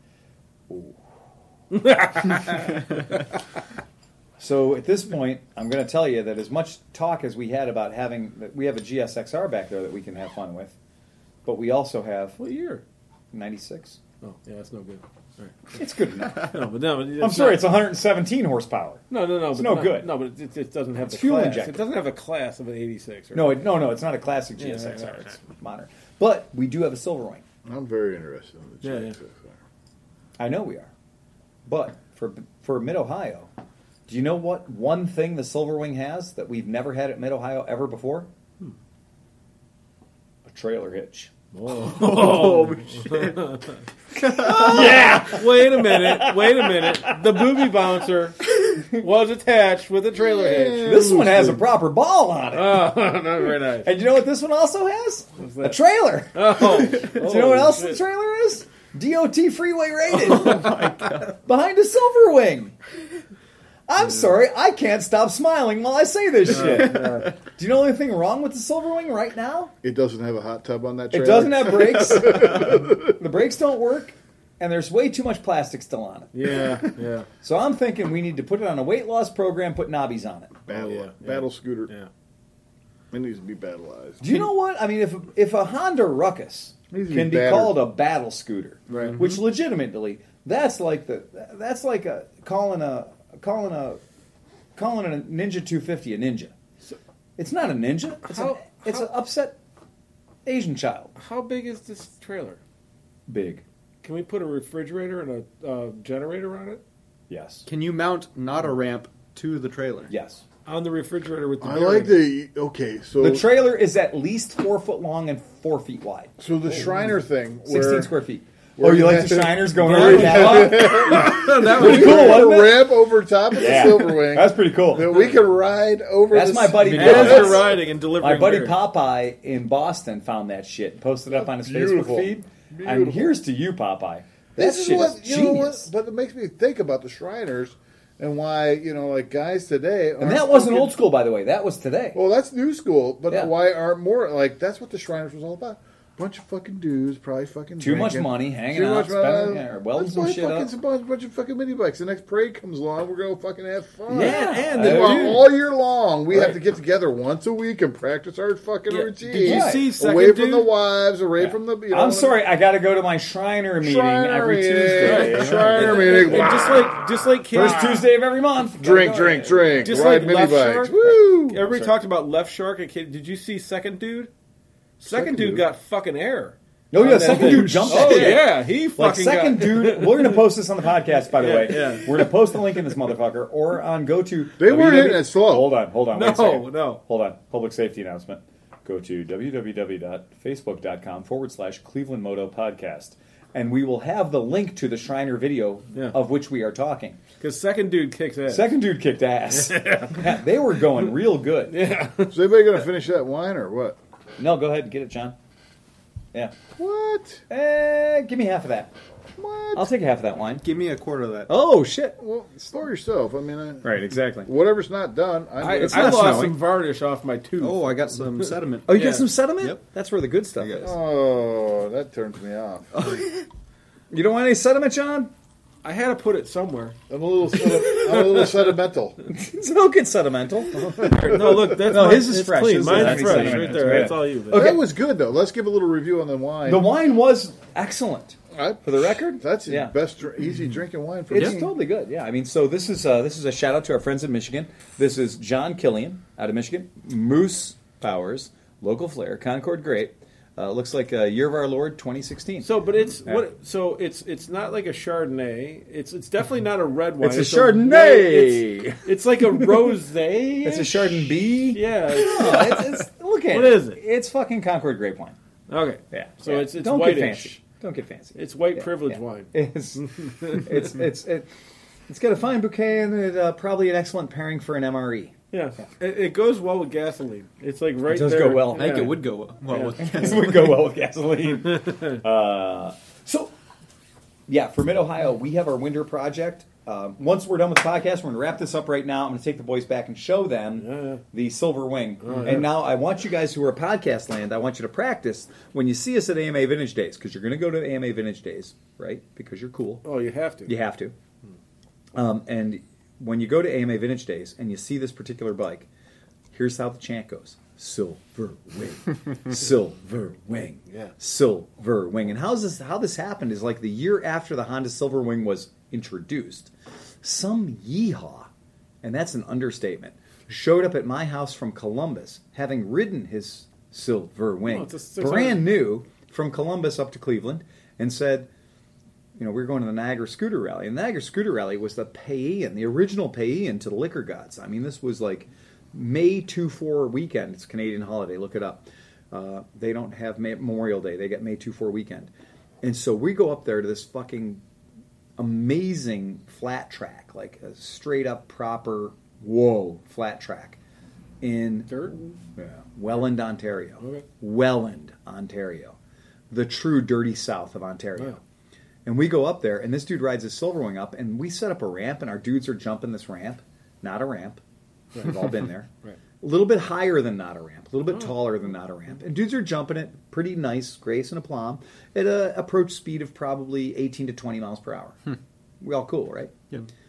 Dude shows up on the Silverwing 600. That's like 500 pound. eight thousand horsepower in dog years, Yeah, right? right. Like in scooter power, that's like all of it. Yeah. And, and- weight. Yeah, and he doesn't decide to like take the launch from like where we're all taking the launch. He goes back full Evel Knievel status and circles the ramp like four times, like building up tension. And he's mostly like getting his balls in a knot. And so this guy's like circles and he circles and he, he comes up to me and he goes, "Hey Phil, you think I ought to do it?" And I go, Definitely. Well, there's scratches on the left side of the scooter. Are you fully insured? I'm fully insured. Well, there's scratches on the left side of the scooter. Go for it. He had a minor get off right after he got the bike. The little scratches on the left hand side. I was like, eh, go ahead. You're fully insured. Yeah. Fucking go for it. Didn't realize all I had done is like taken the gasoline and the matches and put them together. All right, yeah. And so he does another lap, and by now the crowd is just fucking yeah. now, to describe Welland Motorcycle Park, Welland Motorcycle Campsite is a big, giant grade 7 gravel interspersed with whatever grass can grow up through it. And we're in the area by the bonfire pit between the bar and the pavilion. That gives you an idea of all the things that are at Welland Motorcycle Club a bar, a pavilion, and a, and a flat Yeah. track. And this guy backs off to about like Detroit and launches all of 600cc at maximum ferocity on a surface that I like to describe as wet, dangerous gravel. And he hits the launch ramp at about Mach 4. and so when everyone else landed happily about 14 feet later, Yeah. like with their beer not upset, Right. you got air and you got your picture taken up in the air on your scooter, and you didn't spill your beer, and you're like, woo, metal. Yeah. This dude backed off to forever and launched this thing, and like him and Doc Brown went back into time before they hit the ramp. And then he hit the ramp. And then he went through the air. Uh-huh. And we were all amazed. I mean, we were backing up, but we were amazed. and he was heading for the bleachers.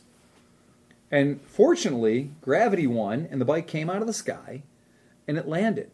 Did he come out of the sky? Yeah. Okay. On the Okay. bike. But it landed on gravel.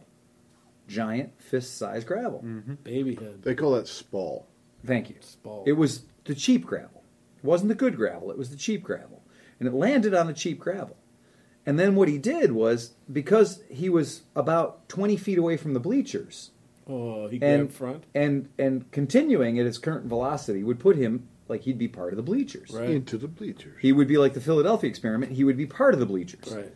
But instead, he grabbed all the brakes that the bike had in the world. Mm-hmm. So that just took the brake, the bike, and the bike was like, "Well, fuck you, I'm going down." And the bike laid down because it was tired. Hug the ground. And he then got multiple compound fractures. Hmm. Bam, bam, bam. Oh, he got all of it. Like he earned all of it, and they took him off to the hospital And in Canada. You know, they fix you up for free real quick. Yeah. you know, health, health He's back. Have by him back before the end. of the Yeah, They right. did. They had him back at the same evening, like two and a half, three hours later. He came back with pins and screws and nails and God damn. problems and swelling and all Hit kinds it of shit. again. Dude, Hit no, it hit again. Yeah. Yeah, fuck it. And uh, one of our friends, I think it was Use Stuart, what you learned, fucker. Let's do it right. I think it was Stuart Nicol. Stuart Nicol rode the fucking bike back after we like bent it back into submission. He rode that fucking thing back from Welland to Columbus. yeah. And uh, yeah, that turned into like the weirdest. Like somehow the bike got filled up with expanding foam and stuff. Like so the insurance would total it out. There was all kinds of weird malfeasance that happened. As it does. Dude was making payments on a bike that had been triple fucked. right. So like you know you can't just tell your insurance company, I screwed it into the ground in Canada. Right. I want a check. And for Yeah. for anybody that knows, you can only do that once.